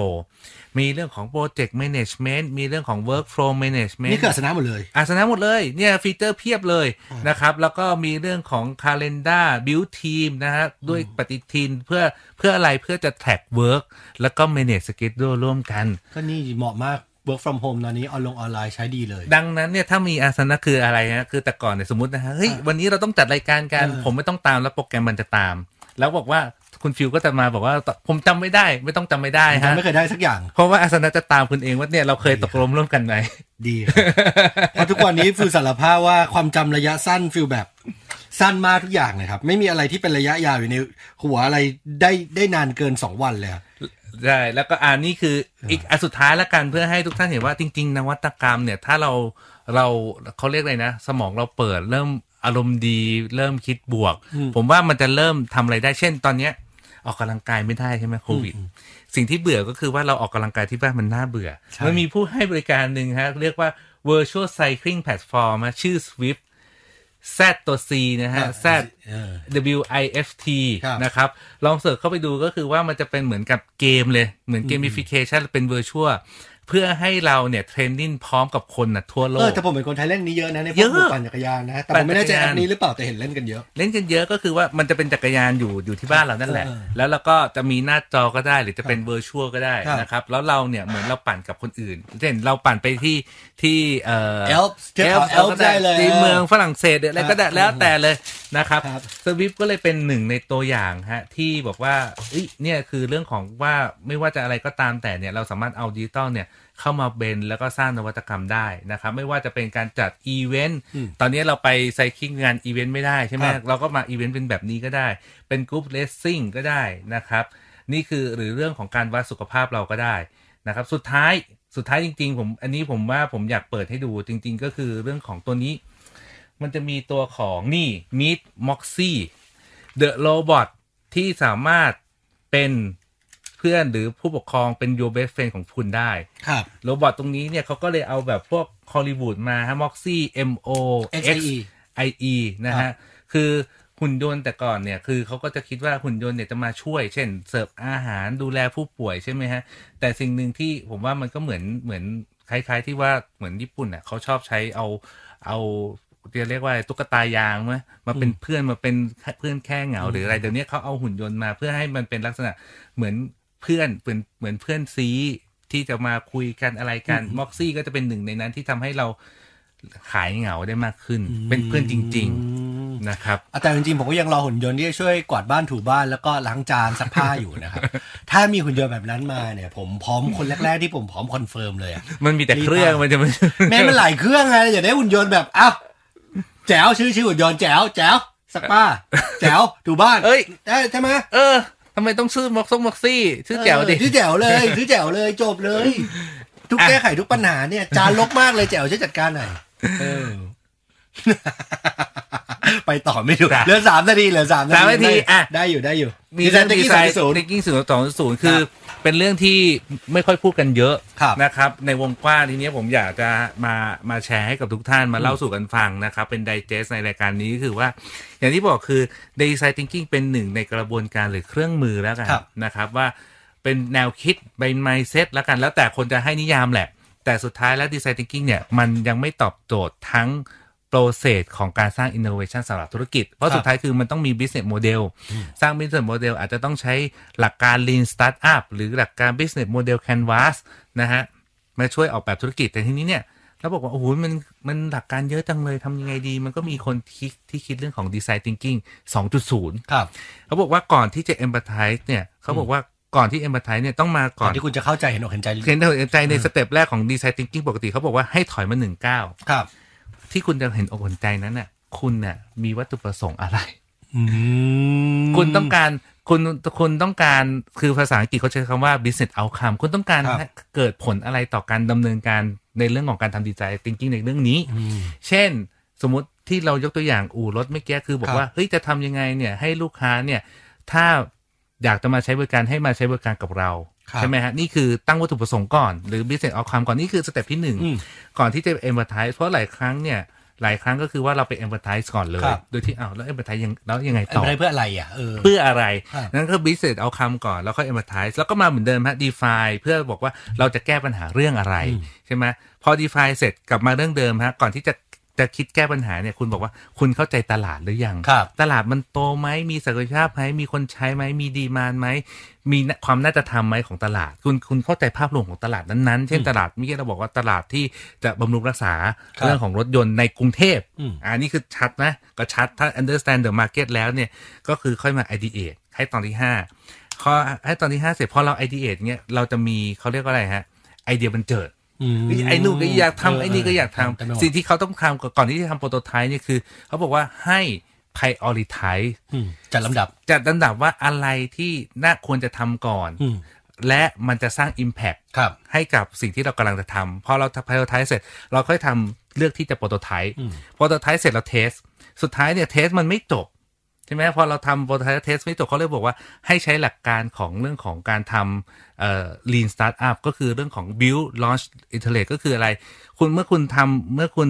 คิดอะไรใหม่ ๆ ได้ออกเนี่ย คุณ build ใช่ไหม build แล้วก็ร้อนให้คนใช้ พอใช้เสร็จคุณต้องกลับมา ใช่วนกลับมาลูก วนกลับ เดิ มารูปรูปเดิมคืออเอ่อเก็บข้อมูลมาใหม่เพื่อปรับปรุงพัฒนา develop ครับ เป็นอย่างเงี้ยต้องทำไปเรื่อยๆ นี่คือกระบวนการที่ต้องทำซ้ำทำใหม่ แล้วพัฒนาไปเรื่อยๆ นี่คือหลักการของดีไซน์ thinking ที่สุด 2.0 นะครับเดี๋ยวไว้วันไหนมีโอกาสเราค่อยมาเจาะลึกกันมากยิ่งขึ้น เพราะฟิวเชื่อว่าถึงแม้ดีไซน์ทิงกิ้งสำหรับหลายคนบอกน่าเบื่อแล้วทำกันเยอะแต่ฟิวก็เชื่อว่ามันมันยังมีความสำคัญ และมันก็ยังเป็นส่วนสำคัญที่จะทำให้ธุรกิจแต่ละท่านมัน สร้างนวัตกรรม หรือคิดอะไรที่แปลกแตกต่างและตอบโจทย์กับผู้บริโภคมาก ผม ยิ่ ว่าง ขึ้น ผม ด้วย ผมว่าใช้คำนี้คือ ใช่ว่าคุณรู้แล้วเนี่ย แต่ไม่ใช่ว่าคุณทำได้ดีหรือยัง ใช่ อันนี้คือน่าจะมาทบทวนกันนะครับ ได้ครับผมอ่ะขอบคุณพี่พจน์มากขอบคุณคุณผู้ฟังทุกท่านนะครับเดี๋ยวรับฟังกันใหม่สัปดาห์หน้าวันนี้เราสองคนทีมงานทุกคนขออนุญาตลาไปก่อนครับสวัสดีค ส รับ วัสดีวันสงกรารด้วยครับ